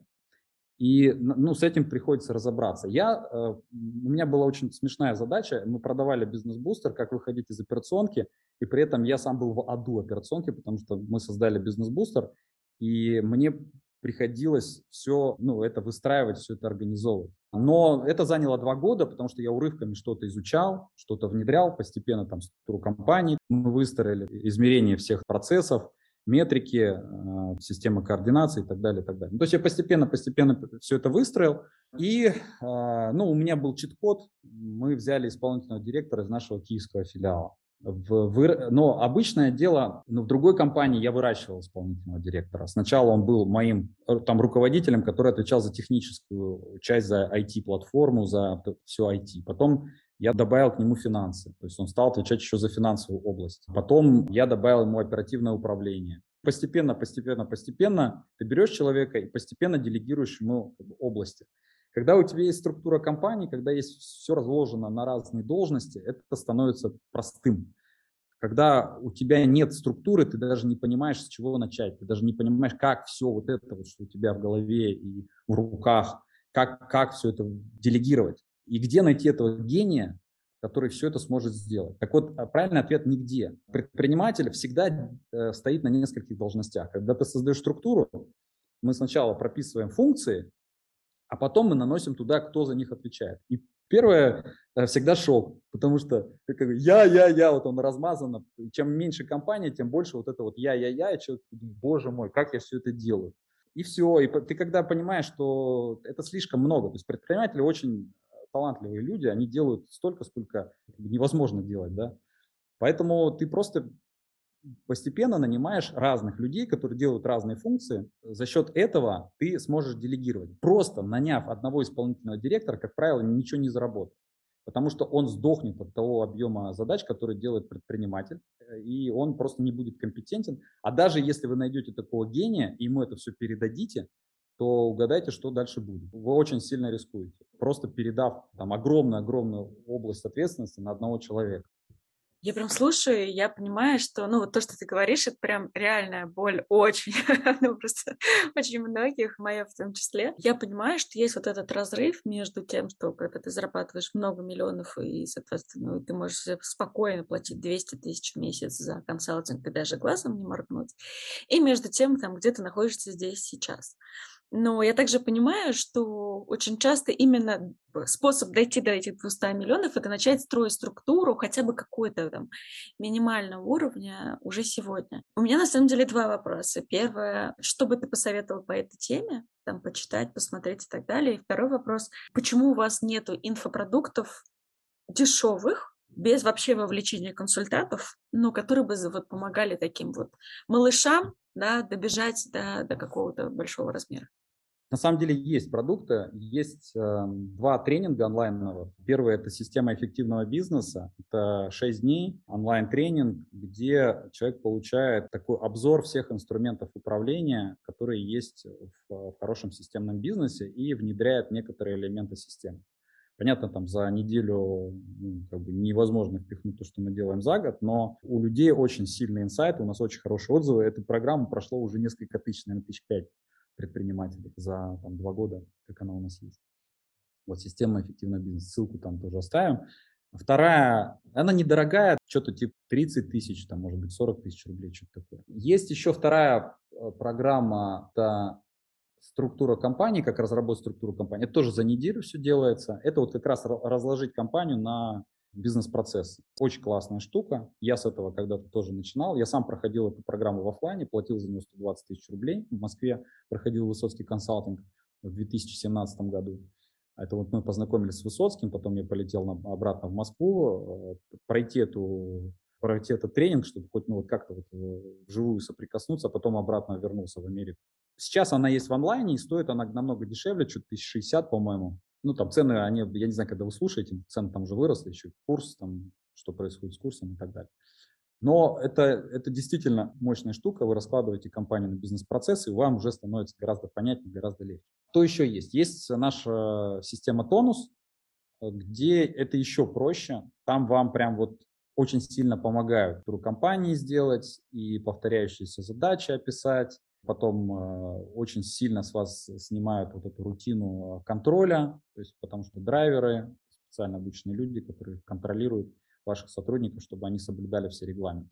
У нас есть кейсы, когда кофейня, один из так, таких первых кейсов, когда там у человека было две кофейни, э, по-моему, я, я могу там количество ошибаться, сейчас, по-моему, у него уже их семь, и он их очень быстро стал масштабировать, потому что у него освободилось внимание, потому что ему постоянно приходилось контролировать. Кассу там открыл, не открыл, там что-то там витрину правильно выставил, неправильно. И вот это вот все ошибки, они приводили к снижению выручки тому, что ему постоянно приходилось очень много времени на контроль тратить. Когда все полностью было описано, кто что должен делать, как это все проверяется, там скриншоты, фотографии, все, теперь, если, допустим, должен бариста прийти и оформить витрину определенным образом, сделать выкладку, то он делает фотографию, выкладывает в нашу систему, и драйвер просто сравнивает, он смотрит, там есть, э, как должно быть, и вот есть доказательства. Если что-то не так, он его заставляет это переделать. Понимаете? То есть это как бы как операционный директор на аутсорсе, который контролирует всех ваших сотрудников. Мы сначала помогаем все бизнес-процессы описать, а потом э, все это как бы зашивается в систему, и дальше уже драйверы это все контролируют. Это очень такая вообще легкая. Это вот это, у нас вот есть клиенты, недавно отзыв смотрел, такая женщина, лет, наверное, там 45, так 50, она так говорит, ой, как классно, что вы сделали эту систему, потому что вот эти вот э, у Высоцкого, конечно, все круто, но очень длинно. Это нужно столько всего изучить. Э, не у всех хватает внимания, не у всех хватает усидчивости. А здесь ты пришел, у тебя так быстро за неделю там структуру компании накидали, так быстро все повторяющиеся задачи, там регламенты, все тут же как бы драйвер это контролирует, у человека сразу исполнительская дисциплина взлетает, результаты взлетают, все как бы полетело. Вот. Есть такое, такая штука, тоже очень, очень недорого, очень, очень доступна для маленьких компаний, по крайней мере, пока. Там дальше посмотрим, как это будет все развиваться. Э, такие штуки, которые можно быстро в онлайне потребить, получить результат. Э, есть еще книги у Александра Высоцкого, есть э, четыре книги. Это «Малый бизнес. Большая игра». Это тоже такой обзор. Но кто, это кто любит читать книги, есть на в аудио, по-моему, тоже формате. Тоже кто, кто если вы из разряда купить и потом прочитаю через 5 лет, ну, лучше даже, лучше идите на онлайн или вот там на тонус, чтобы вас протащили быстренько это все. Если же вы понимаете, что вы умеете там читать книги и у вас хватает на это времени, то я рекомендую «Малый бизнес. Большая игра». Там вся система управления описывается, как, э, ну, обзорно, как бы, как она работает. Есть книга «Оргсхема», это тоже как разработать структуру компании. Есть э, книга «Обязанности владельца бизнеса», тоже очень крутая книга, чтобы вот понять роль директора, роль владельца бизнеса. И четвертая по финансовому планированию, но она совсем такая уже задротная, то есть это мы ее даем нашим клиентам, которые уже на финальных стадиях консалтинговой программы, они там ее читают, и финансовые директора читают, чтобы внедрить систему управления, ой, систему, финансовую систему. Поэтому ее точно ну, не для, не для новичков. Вот. А предыдущие три книги, они очень бодренькие, очень классные. Рекомендую, я их всех прочитал.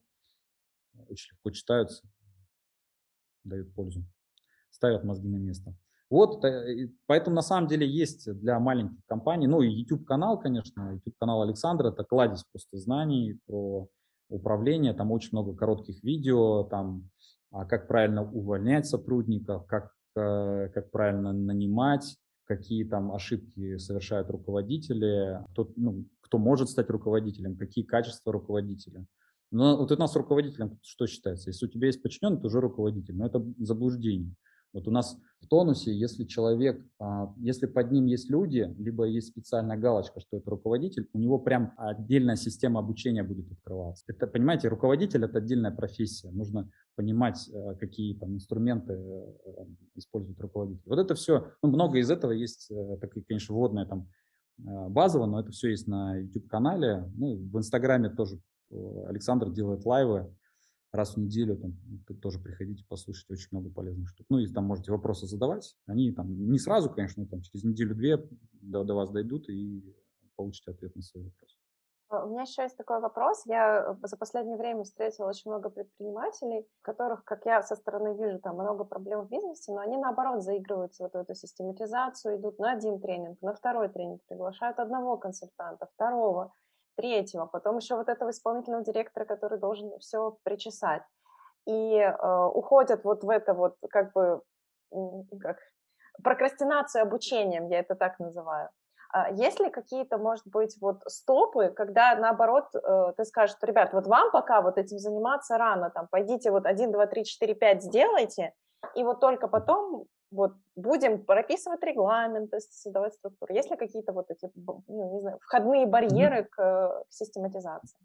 Да, да, у нас э, ну, на годовые программы там есть жесткие требования, это мы называем квалификация клиента. Э, не должно быть кассовых разрывов в текущем моменте. А, не должно быть резкого падения дохода в текущем моменте. Не должно быть такого, что уволилась там э, половина сотрудников, какая-то ну, большая часть. То есть не должно быть какой-то дичи. То есть мы берем э, на программы, на обучение только компании в нормальной деятельности. Понятно, что там все равно есть какая-то хрень, то есть что там что-то, что-то не так, что, что есть что улучшить, но это не какая-то дичь, что вот прямо оно там отвлекает все время предпринимателя. И я согласен, что то, то, что ты сейчас сказала по поводу прокрастинации, ну, это же в любой сфере так, да, то есть это же не только предприниматели этим страдают. Есть масса людей, которые ходят на разные там тренинги, эзотерические, неэзотерические, проходят миллион курсов, получают миллион дипломов и ничего в своей жизни не делают. Это вопрос вот э, делания. И в этом плане наши вот, э, почему, почему консалтинговые программы э, ну, наши живут и пользуются популярностью, потому что мы заставляем людей делать. Да, конечно, кто-то от этого отмораживается и в итоге уходит, потому что ну, вот, на самом деле он не готов ничего делать. Да? Но нам платят не за то, что мы даем какие-то знания по большей части. Нам платят за то, что мы двигаем людей вперед. А теперь вот еще ножичкой, вот это сделай. А теперь вот, вот смотри, вот это изучил, прекрасно. А теперь пойди это внедри в компанию. А теперь пойди это вкрути вот этому своему руководителю. А теперь пойди вот, вот это сюда пропиши, понимаешь? И вот за это нам как бы благодарны. Я согласен с тем, что да, надо действовать, надо внедрять. И иногда, и, и если компания, например, в финансовом кризисе, или там, ну, то есть плохо с продажами, не надо заниматься систематизацией, надо пойти и, и продавать. Или пойти найти продавца, или пойти найти ропа. Но при этом, понимаешь, тут всегда такая двойственность, что вот человека надо найти ропа, а он не знает, кто такой руководитель. Ну, ну, понимаешь, если он не знает, кто такой руководитель, он будет этого ропа искать годами, он его не найдет. Он будет пытаться продавца делать руководитель. Да? Ну, и если его повезет там, методом перебора, он как бы там, что-то произойдет. А если он поймет, что вот у руководителя есть вот такие, такие, такие-то качества, и у руководителя есть такие, такие, такие-то инструменты, то а, ему будет гораздо проще этого ропа найти. Поэтому здесь никогда нет э, правильного ответа. Ведь у нас вот, вот систематизация бизнеса, понимаешь, это напоминает вот эту картинку. Делать бизнес это так же просто, как ехать на велосипеде и ты горишь, и он горит, и ты в аду. Понимаешь? То есть это вот нельзя остановить. Если бы можно было остановить этот велосипед, потушить, спокойненько все починить, там, смазать, и он бы поехал, нет, нельзя. Ну, то есть, если мы остановим бизнес, уволятся сотрудники, уйдут клиенты, он едет, вот это все, оно горит, и ты потихонечку чуть-чуть что-то узнал, что-то докрутил, что-то узнал, что-то докрутил, что-то узнал, что-то докрутил. Поэтому, если совсем тяжелая ситуация, то, конечно, надо заниматься продажами, надо исправлять эти ситуации – но при этом получать стабильные данные по управлению, по кусочкам, по чуть-чуть, хотя бы YouTube-канальчик, хотя бы книжечку почитать, хотя бы какой-то недельный тренинг пройти. Но на неделю, как правило, можно абстрагироваться, погрузиться, и ты такой раз уже вынырнешь со совершенно другим пониманием. Позиция. Я э, чуть-чуть отмотаю назад, и помню, ты говорила, что вот есть вот эта программа тонуса, там есть вот эти люди-драйверы. И у меня в голове возник вопрос, эти же драйверы, они как будто бы заменяют ну, какую-то дисциплину э, у сотрудников, и они вроде будут пушить, и люди будут выполнять задачи, но если убрать этих драйверов, то, во-первых, может быть, и нафиг надо было бы уволить этих сотрудников, которые не выполняют задачи, а второе, ты как будто бы зависим все время от вот этих э, пушеров, а убери их, и бизнес может развалиться. Вот нужны ли эти драйверы, и, и как понять, что у тебя сотрудники не делают ничего? В бизнесе все равно есть э, вопрос настойчивости. Это вот как в продаже. Понимаешь, продавец может совершенно гениально знать продукт, он может совершенно гениально выяснять потребность, он может совершенно гениально делать презентацию продукта. Но если он не умеет дожимать, то у него будут низкие продажи. Есть продавцы, у которых просто нереально высокая настойчивость. Они просто очень хорошо дожимают. Они не очень умные. Они не очень, там, может быть, какие-то там круто там выясняют потребности. Они просто вот очень настойчиво говорят, вам надо, когда вы оплатите счет. Ты знаешь, в этом мире многим людям вот это очень нужно. Им не хватает. Понимаешь, мне нужно управление. У нас есть директор управляющей компании, и она осуществляет управление в отношении меня по маркетинговым проектам. Понимаешь? То есть мне нужен ритм, мне нужно координации, чтобы с меня спрашивали планы. Иначе я растекаюсь. Это нормально. То есть э, любому человеку нужно управление. Почему владельцы бизнеса ищут ментор? Владельцы бизнеса это беда. У них в их иерархии нету выше руководителя, понимаешь? Поэтому они ищут ментора, поэтому они идут на обучение, поэтому они, откуда вот это все, цена слова, вписаться в какую-то обучающую программу. Это становится твоим руководителем. Оно заставляет тебя делать. Почему люди, владельцы бизнеса, платят там 2-3 миллиона рублей в год нам за наши консалтинговые программы? Мы заставляем их двигаться, мы заставляем их, их бизнес делать лучше, мы заставляем их внедрять. Поэтому всех сотрудников, это не значит, что сотрудников надо как-то бить или там плетьми, но нужно оказывать вот это э, давление.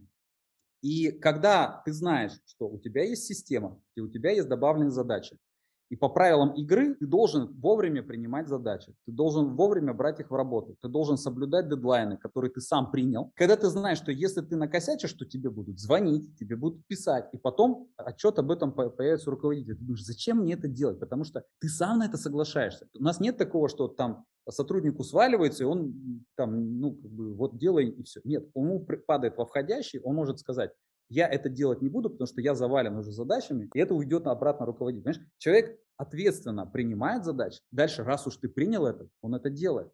Поэтому э, эффект такой, что как, когда постепенно у э, компании, когда добавляется, сначала ну, много звонков идет, потом они сильно падают, падают, падают, потому что люди уже знают, что им будет звонок, зачем они будут на это попадать, зачем они. Они знают, что есть человек, который на это обращает внимание. И это работа руководителя, понимаешь? Вот это не то, что если это убрать, оно все развалится. Если это не делает руководитель, значит компания не работает так эффективно, как она могла бы. И то, что делает тонус, он фактически делает эту работу более автоматизированной и дешевой. А часто нам не хватает руководителей, не хватает внимания, все перегружены, особенно в маленьких компаниях. И мы даем им вот этот ресурс настойчивости, который а, позволяет доводить дела до конца. Если вы отключаетесь от тонуса, ну, понимаете, что вам нужно теперь эту функцию как-то выполнять, но она должна быть в вашей компании. Это часть работы руководителя, добиваться того, чтобы работа была сделана. На самом деле очень, очень интересно слушать. Э, я прям, меня разрывает, меня миллион вопросов там, про найм таких людей и так далее. Там мы сегодня уже много вещей затронули. Но мне на самом деле, ну, чтобы уже тоже не, не, это, не, не, не растягивать наш разговор на, на бесконечность, хочется немножко уже переключиться на тебя и поговорить вот лично про тебя. Ты сегодня уже затрагивал тему, зачем ты ведешь социальные сети. А мне интересно, зачем тебе в целом эта публичность? Зачем ты ходишь на подкаст, даешь интервью там? А, что тебе лично это дает? Вообще у меня такое понимание пришло, что человек получает, знаете, я в какой-то момент, когда я занимался бизнесом, я себя представил, что я проводник ценности. Когда мне было как-то сложно, и я, я, вот, у меня вот просто родился такой концепт, что я проводник ценности. Я понимаю, что чем больше я этой ценности проведу, тем больше через меня проходит денег, чем больше, тем больше через меня проходит богатство, тем лучше моя жизнь. И это на самом деле так. То есть чем большему количеству людей ты даешь пользу, тем ну, лучше ты живешь. И самое прикольное даже не в том, что там как-то это на богатстве сказывается. Потому что как бы вопрос богатства я во многом закрыл. Это вопрос смысла, понимаете? Это вопрос э, того, что зачем просыпаться. Когда ты зарабатываешь уже там по несколько миллионов, уже это становится как бы таким, ну, больше спортивным интересом, а, нежели какой-то потребностью там физической. Понимаете, это в какой-то момент ты, ты теряешь в этом смысл просто совсем. Ну, то есть зачем ставить цели по доходу, если ты уже не знаешь? Ну, ну, ну то есть понятно, что всегда можно там придумать себе каких-то яхты, там, пароходы и так далее, но когда это не зажигает, все знают там Шинейда Коннор, может быть, помните, такая певица была. У нее э, сын покончил жизнь самоубийством. Ну, почему там известные люди и предприниматели, и певцы, ну, потому что это же вопрос смыслов. Ну, кажется, блин, вот есть слава, есть там деньги, есть все, ну, зачем? То есть вопрос смысла. Вообще то, что я делаю э, в бизнесе, и все, все, что я делаю, я постоянно думаю, как принести максимальную пользу максимальному количеству людей и э, вообще планете в целом. Не только людям, а там, экологии, животным. Когда э, ну, вот это заставляет тебя просто просыпаться, это дает тебе энергию, это дает тебе желание жить. Поэтому я веду соцсети, я понимаю, что я кому-то делаю ну, что-то полезное я, ну, поэтому я участвую в каких-то интервью, я понимаю, что это дает какую-то пользу. Ну и, конечно, это тоже, это просто интересно, интересно общаться с интересными людьми, которые что-то создают. Вы думаете, что ну, то, что вы делаете, это реально очень круто. Таких людей мало, которые пытаются создавать контент, пытаются учить других людей. Я вообще в восхищении в полном нахожусь от индустрии образования. Я в этой индустрии уже много лет, да, там, если быть точным, с 2005 года, когда я в университете еще в политехе работал в Омском. Я понимаю, что люди, которые учат других людей, это, ну, просто это, это гениальная сфера, мы постоянно прокачиваем друг друга. Поэтому, конечно, это всегда интересно. Ну и я понимаю, что вот мы сейчас записали этот подкаст, и он будет несколько лет, его будут слушать люди, они будут получать какую-то пользу. И, это, и возврат на эти инвестиции, он просто колоссальный. Это же всегда вопрос, как тебе сделать действие, которое потом бы на большом рычаге, то есть как задействовать рычаг. Понимаете, если я понимаю, что вы записываете подкаст, вы его будете продвигать, а вы будете стараться, чтобы его там тысячи тысячи человек послушали. Я могу пообщаться с одним человеком, сейчас я пообщался с, там, с тысячами. Это очень круто. Да, задам этот вопрос, чуть-чуть ты коснулся темы, вот, что для тебя важно, куда ты дальше идешь. У нас был гость подкаста Артем Мазевич, он рассказывал вот про полярные звезды, что есть какие-то цели ближайшие на год, два, три, там, не знаю, x2, x5 по выручке или там, не знаю, что-то, посетить еще плюс одну страну, ну вот какие-то, да, такие ближайшие цели. А что вот у тебя такая полярная звезда, к чему ты идешь, может быть, там через 5, через 10 лет, или ради чего большего ты делаешь бизнес э, или там создаешь семью или что-то, может быть, строишь? Вот что, что такое больше в твоей жизни есть? Я в какой-то момент формулировал для себя смысл, ну, как бы вот эту цель, это развития меня и моего окружения. То есть я по-настоящему кайфую, когда я вижу, что мир вокруг меня становится лучше, я становлюсь лучше. Поэтому я люблю быть рядом с э, людьми, которые развиваются. У меня есть очень хорошие друзья, были как бы хорошие друзья, которые просто перестали развиваться. И я перестаю с ними общаться, ну просто потому что мне неинтересно, мне скучно. Мне интересно с теми людьми, которые развиваются. И развитие это очень такое широкое понятие. Это и рост дохода, это и рост какой-то духовности. У меня, например, есть один э, хороший, хороший друг, который предприниматель. Он был, у него был очень скверный характер. Но он был, он крутой предприниматель. Вы его знаете. Он, он, он очень мощный. Но общаться с ним было очень тяжело. За последние два года это просто помен... человек полностью поменялся. Он продолжает быть крутым предпринимателем, он делает великие вещи, но он как человек, он духовно растет, понимаете? Он ну, он, грубо говоря, не так психует, он там, он, он, он как, как бы, ну, по-другому стал общаться, с ним ты, ты начинаешь расцветать. И вот когда ты видишь людей, которые улучшаются, которые переживают какие-то внутренние трансформации, меня вот это зажигает. Мне нравится видеть, как мир вокруг меня э, улучшается. Понятно, что есть где-то, ну, что-то происходит, когда в мире, когда это э, ну, ухудшается наоборот, если где-то какие-то конфликты, где-то какие-то проблемы, это как бы неприятно. Я поэтому постоянно а, сейчас смотрю вот даже так на глобальном масштабе, где применять себя, где люди уже, уже более продвинутые для того, чтобы вместе развиваться. Я помню, я там рос в очень маленьком городе, проблемной школе, где дети, не знаю, пьяницы и неуспешных э, людей, и это ужас. Я вот просто недавно вспоминал это все, это просто жалко этих людей. Там многие уже в тюрьме сидят, кто-то умер. Э, ну, это искалеченные судьбы, это как бы вспоминать э, как бы страшно, когда там подружка сестры приходит, говорит, у меня папа повесился, понимаете? Ну, то есть это, и это, это такой вот депрессивный регион, да, там депрессивный город. Есть люди, которые выросли в Кремниевой долине, им сложно вообще понять нас. Когда был у Тони Робинса в, в Австралии, там просто у нас там цвет, цвет общества там ездит на Тони Робинса, там ребята обычные, простые. Но у нас просто совершенно, совершенно разные реальности. Там мы вырвались из, из таких, такой дичи, а для них как бы это обычная жизнь такая. И по, поэтому вопрос э, в том, что Путеводная звезда – это развитие, путеводная звезда – это а, развитие меня, моего окружения. И вот это мое окружение, это сейчас уже ну, не просто там, моя компания и там, мое ближайшее окружение, это уже на уровне человечества. И вот интересно делать глобальные проекты, которые меняют людей к лучшему. Мы сейчас а, а, выводим новую совершенно новый формат а, обучающих курсов для предпринимателей и будем прежде всего вводить в Америке на английском языке, а уже потом будем делать это в России, там в СНГ. Вот это очень сильно зажигает. Вот, вот эта новая платформа, которая помогает маленьким бизнесам быть более эффективными, быстро делать такую легкую систематизацию, быстро как бы, повышать дисциплину, а, получать результаты. Вот такие штуки, которые можно масштабировать на весь мир, которые а, закрывают какую-то потребность в мире, меня очень сильно штырят. Очень вдохновляюще. Тогда на этой вдохновляющей ноте перейдем в Блиц. А, у меня на самом деле есть ряд вопросов. А, первое это вот какие-то, может быть, книжки, курсы, все, что было пройдено за последний год, и прям это было круто, точно достойные рекомендации. Из книг я бы порекомендовал, а, вообще мне нравятся биографии э, предпринимателей, какие-то биографические книжки. Вот э, я э, прочитал, прослушал на самом деле Starbucks, как, как чашка за чашкой создавала Starbucks, очень классная книжка. И Тиньков, как э, создать крупнейший онлайн-банк, как-то так и называется. Вот, очень рекомендую.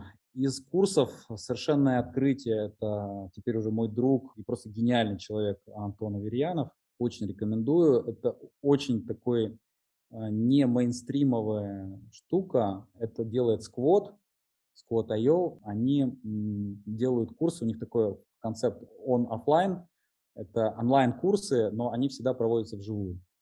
То есть, э, ну, спорный концепт с точки зрения масштабирования, но они всегда у них проходят, проходят вживую. То есть, и вот Антон он каждый раз ведет этот поток заново, он очень кайфует. Я был вот на втором потоке, это просто абсолютно гениально. Если вы хотите разобраться с э, бренд-стратегией, с тем, как делаются бренд-стратегии для крупных компаний, э, погрузиться в этот мир, то вот очень рекомендую. Это стоит просто сущие копейки. Но сразу скажу, что это для маленьких компаний, наверное, будет не очень там, супер как бы так практично, но это то взорвет вам мозг, это точно. Ну, по крайней мере, я очень рекомендую. Спасибо. Если кто-то на кого-то подписан, а, за кем-то следишь в индустрии онлайн-образования, конкуренты, неважно, и кто тебе кажется прям выдает классные инсайты, на кого тоже стоит подписаться. Я на самом деле не очень в этом плане социальный, то есть я делаю исходящий в Инстаграме, то есть я больше использую для общения со своим окружением.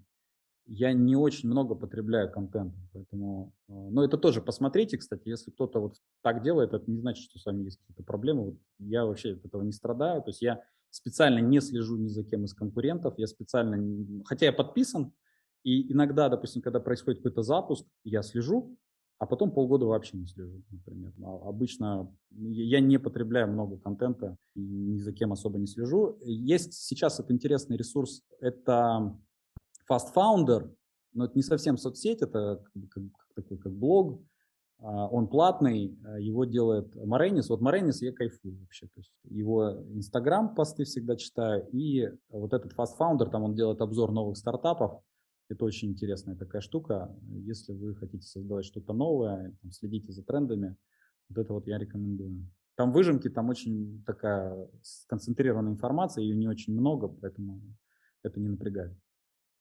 Я полностью присоединяюсь к этой рекомендации, потому что я прямо его читаю, потому что меня лично от того, как он смотрит на эти стартапы под разными углами, у меня на самом деле постоянно инсайты про свои, про свои проекты. есть я как бы да. через его его обзоры понимаю, что мне можно применить из трендовых вещей. А, окей, если это не люди, и там, окей, про книги я услышала, да, что это биографии, про онлайн-курс по бренд-стратегии тоже, но, может быть, есть еще как-то, как там, не знаю, за последний год, через что ты развивался в бизнесе? Как вообще в целом ты подходишь к этому развитию, если это не люди конкретные и небольшое количество там бизнес-книг, вот это нон-фикшн литературы и так далее? Бизнес это что такое? Бизнес это э, статика и динамика. Статика это по сути инструмент управления, все, что мы говорили, структура компании, система там планерок, координаций, отчетов, финансовая система и как все вот это завязать. Это статика. С этим нужно разобраться. Я с этим разобрался, благо и у меня еще есть хороший ментор под боком, там, Александр Высоцкий. Ну, обычно я там, смотрю видео, там, читаю книги, но если что-то надо спросить, я могу там у него спросить. Вот С этим вопросом я довольно хорошо разобрался. Здесь уже ну, мало каких-то таких у меня белых пять. С, с этим все понятно. Как с этим разобраться, мы тоже поговорили, ис- источников много. Вторая часть динамика. Это то, что с этим нужно разбираться постоянно. Это стратегия бизнеса. Это э, как делать маркетинг, как делать продукт, как менять продукт под э, меняющиеся условия рынка. И здесь, э, в принципе, каких-то супер готовых решений нет, но все, что можно рекомендовать, это проходить какое-то обучение, следить за трендами. Вот, кстати, вот у Аверьянова там что прикольно, это анализ трендов. Это прям вот такая отдельная часть, которая мне очень нравится. Это э, мегатренды, тренды, и это прям такая штука классная. Даже если вы не будете там бренд-стратегию перерабатывать, просто вот эта часть очень рекомендую в курсе. Поэтому все, что касается стратегии, это следить за тем, как развивается твоя индустрия, что делают конкуренты, э, смотреть их там вебинары, смотреть э, их запуски, а, проходить э, курсы в этой области. Мастер-майнды, кстати, вот очень серьезная штука для развития а, бизнеса – это мастер-майнды. А, Вот я, например, сейчас состою в AdGlobal, это один из крутейших вообще мастер-майндов. Если вы живете в России, это вообще, наверное, самый крутой мастер-майнд по онлайн-школам, который вообще есть потому что а, там крутой онлайн и там крутой офлайн. Вот. Его делает Даниэль Партнер. Это прям, ну, он делает очень сильные такие тусовки, там очень хороший уровень а, онлайн-школ и а, офлайн-ивенты просто шикарно организован. А, Мастер-майнды, то есть это еженедельные созвоны а, с предпринимателями, а, обмен опытом, когда у тебя какой-то запрос тебе там накидывают, а, ты накидываешь, помогаешь. Спасибо большое. Записали в, в наш телеграм-чат обязательно, в телеграм-канал обязательно добавим. Какой у тебя был инсайт за последнее время? Про бизнес, э, про какие-то, может быть, там, про найм, неважно, да, про какую-то большую часть, маленькую часть, про жизнь, которой бы ты, ты был бы готов поделиться. Да, но у меня такой большой инсайт, что, знаете, мы часто задаемся вопросом, какой смысл жизни. Ну, думаю, любой человек э, проходит через этот этап, и, ну, и в том числе это- не, не всегда проходит там весело, ну и обычно это вообще не весело. Обычно это типа из разряда все, все херово, смысла нет, где-то его надо найти. Я занимался, чем я только не занимался, знаете, там и Кастанеда, и тибетский буддизм, и суфийские практики, и, ну, я очень много всяких традиций, а, йогой занимались мы, но поиски смысла – это такая ва- важная, важная штука. И вот э, у меня прям очень сильный инсайт того, что это, наверное, это, это важный этап, когда ты слушаешь других, пытаешься понять, а, в чем смысл. Но самое смешное, что никто не говорит. То есть и просто никто не говорит, в чем смысл. Но и, и тут, э, и тут ты понимаешь, что на самом деле а, никто не должен говорить. Фишка в том, что ты создаешь смысл. И меня, ну, я думаю, что вот для многих это просто прозвучит как какая-то, ну, о чем он вообще. Но кто-то, может быть, поймет. Понимаете, фишка в том, что смысл, смысл в том, что ты просто создаешь смысл. Какой смысл ты создашь? Вот что ты придумаешь, какую игру ты создашь, какое будущее ты э, создашь в этом мире, в материальном мире, в нематериальном мире. Вот, э, ну, вот представь, если бы ты был э, бесконечно могущественным существом, которое просто играет в игру человеческой жизни вот сейчас. Ну так просто по приколу. Так, ты, ты когда-то выбрал, ну и часть игры а, в том, чтобы не помнить, как ты это сделал. И просто так ты не выберешься. Вот представь, что вот просто часть этой игры это как бы вернуться в состояние того могущественного существа. Как бы вот что, какой мир ты создашь? Что, что ты захочешь создать? Как бы вот это очень сильная штука на самом деле. И это очень близко к предпринимательству, потому что то, что создает предприниматель, э, ну, это немножко на другом масштабе, да, это вот э, там, земная какая-то игра, но на самом деле предприниматель, он создает игру. Я, когда мне просят э, рассказать, а что такое там систематизация, что вы делаете вообще, я рассказываю, смотри, вот ты вот предприниматель, да, ты создал игру, но ты ее создал для себя, ты в ней играешь, ты там бегаешь. Когда ты становишься владельцем бизнеса, выходишь из операционки, ты, значит, эту игру создал для других ты создал такие классные условия игры, что они в нее играют, ты получаешь от этого доход. И ты как бы постоянно им помогаешь, ты там что-то докручиваешь, ты там им даешь какие-то ресурсы, даешь им знания. Но вот эта игра уже не для тебя, не ты играешь, не ты бегаешь с шайбой там, или там с этим мячом, не ты стоишь на воротах, они стоят. То есть ты даже не тренер, ты владелец клуба. И вот это вот, а, на самом деле, вот эта штука, что когда ты бизнес создаешь, ты почему-то это можешь делать. А вот для своей жизни это не так очевидно. И вот, вот меня просто проштырило, что на самом деле я создаю игру, и вот отважиться решить, какой будет смысл этой жизни, это вот мой этап, который я прошел. Блин, это очень офигенный инсайт. Ну, не знаю, меня, меня прям мурашки. Я прям, меня торкнуло. Спасибо тебе большое. Был ли у тебя какой-то инсайт из сегодняшнего разговора? Может быть, там что-то ты для сегодня, для себя переосознал? Ну, я думаю, что как-то осознания они придут позже, потому что я сейчас больше так работал на выдачу. То есть вы спрашивали, я отвечал. Поэтому, ну, я просто могу сказать, что э, мне очень понравилось, очень э, классные вопросы. Вы, кстати, вы очень системные ребята, это очень приятно. Uh, у вас есть вопросы заранее приготовленные. Я не первый раз э, участвую в подкастах, первый раз такое, чтобы вот мне прям настолько детально все проработано было у вас э, проработанные бизнес-процессы, там ссылка, что подготовиться, там, ну просто идеально. Вот я очень люблю работать с системными людьми, потому что только с системными людьми получается раскрыться в творчестве. Потому что когда у тебя внимание на всяких там, а, Zoom не работает, тут отвалилось, а где вопросы? Маша, ты вопросы написала? Ой, блин, вопросов нет. Сейчас давайте что-то придумаем. Понимаете, какое может быть творчество? Это сплошная паника и просто жесть. А творчество – это когда все технические вопросы решены, и ты просто кайфуешь. Все, ты творишь. И вот э, спасибо вам большое за это, получил огромное удовольствие. Надеюсь, э, было полезно э, вашим слушателям и желаю огромных успехов вашему подкасту, вашему делу и всем вашим начинаниям. Да, спасибо большое, что пришел. На самом деле, мы когда составляем вопрос, ну, у нас же есть какая-то картина, представление, да, о том, как пойдет разговор, ну, и там, плюс-минус очень часто даже ожидаешь, там, вот он сейчас сюда пойдет, а здесь я вот этот вопрос задам и так далее. И мне всегда нравится, вот и сегодня снова поймала этот инсайт, что вот совсем по-другому, вот, то есть, типа, вообще ни разу не было, чтобы вот ожидания совпали с реальностью, и каждый раз вот я вижу, насколько это круто. Ты сегодня поднял очень много классных тем. Не все они там, лично мне, например, актуальны по, там, по текущему уровню развития бизнеса, но я понимаю, что мне, например, кайфово вот это было об этом с тобой поговорить, вот поэтому просто мой большой респект и уважение внимание. Спасибо. И спасибо тебе большое за разговор. Э, я тоже хотела сказать, что э, как жаль, что у нас уже ну, 2.20, а я такая, блин, а я еще вот это не спросила, еще вот это, а вот тут вот такая классная тема. Ну, а она мне, э, у нас есть с Аленой чатик, я говорю, «А можно я про это спрошу, можно я про это? Она, Ань, уже, уже мы уже просто, Валентина, уже мучаем столько времени. Ну, это, это к тому, что классные, класс, с классными людьми хочется не заканчивать разговор. Как надо еще встречаться. Спасибо. Да, давайте еще там через полгодика запишем с удовольствием. Класс, спасибо тебе большое. Тогда хорошего дня. Пока-пока. Да, вам тоже хорошего дня. Спасибо.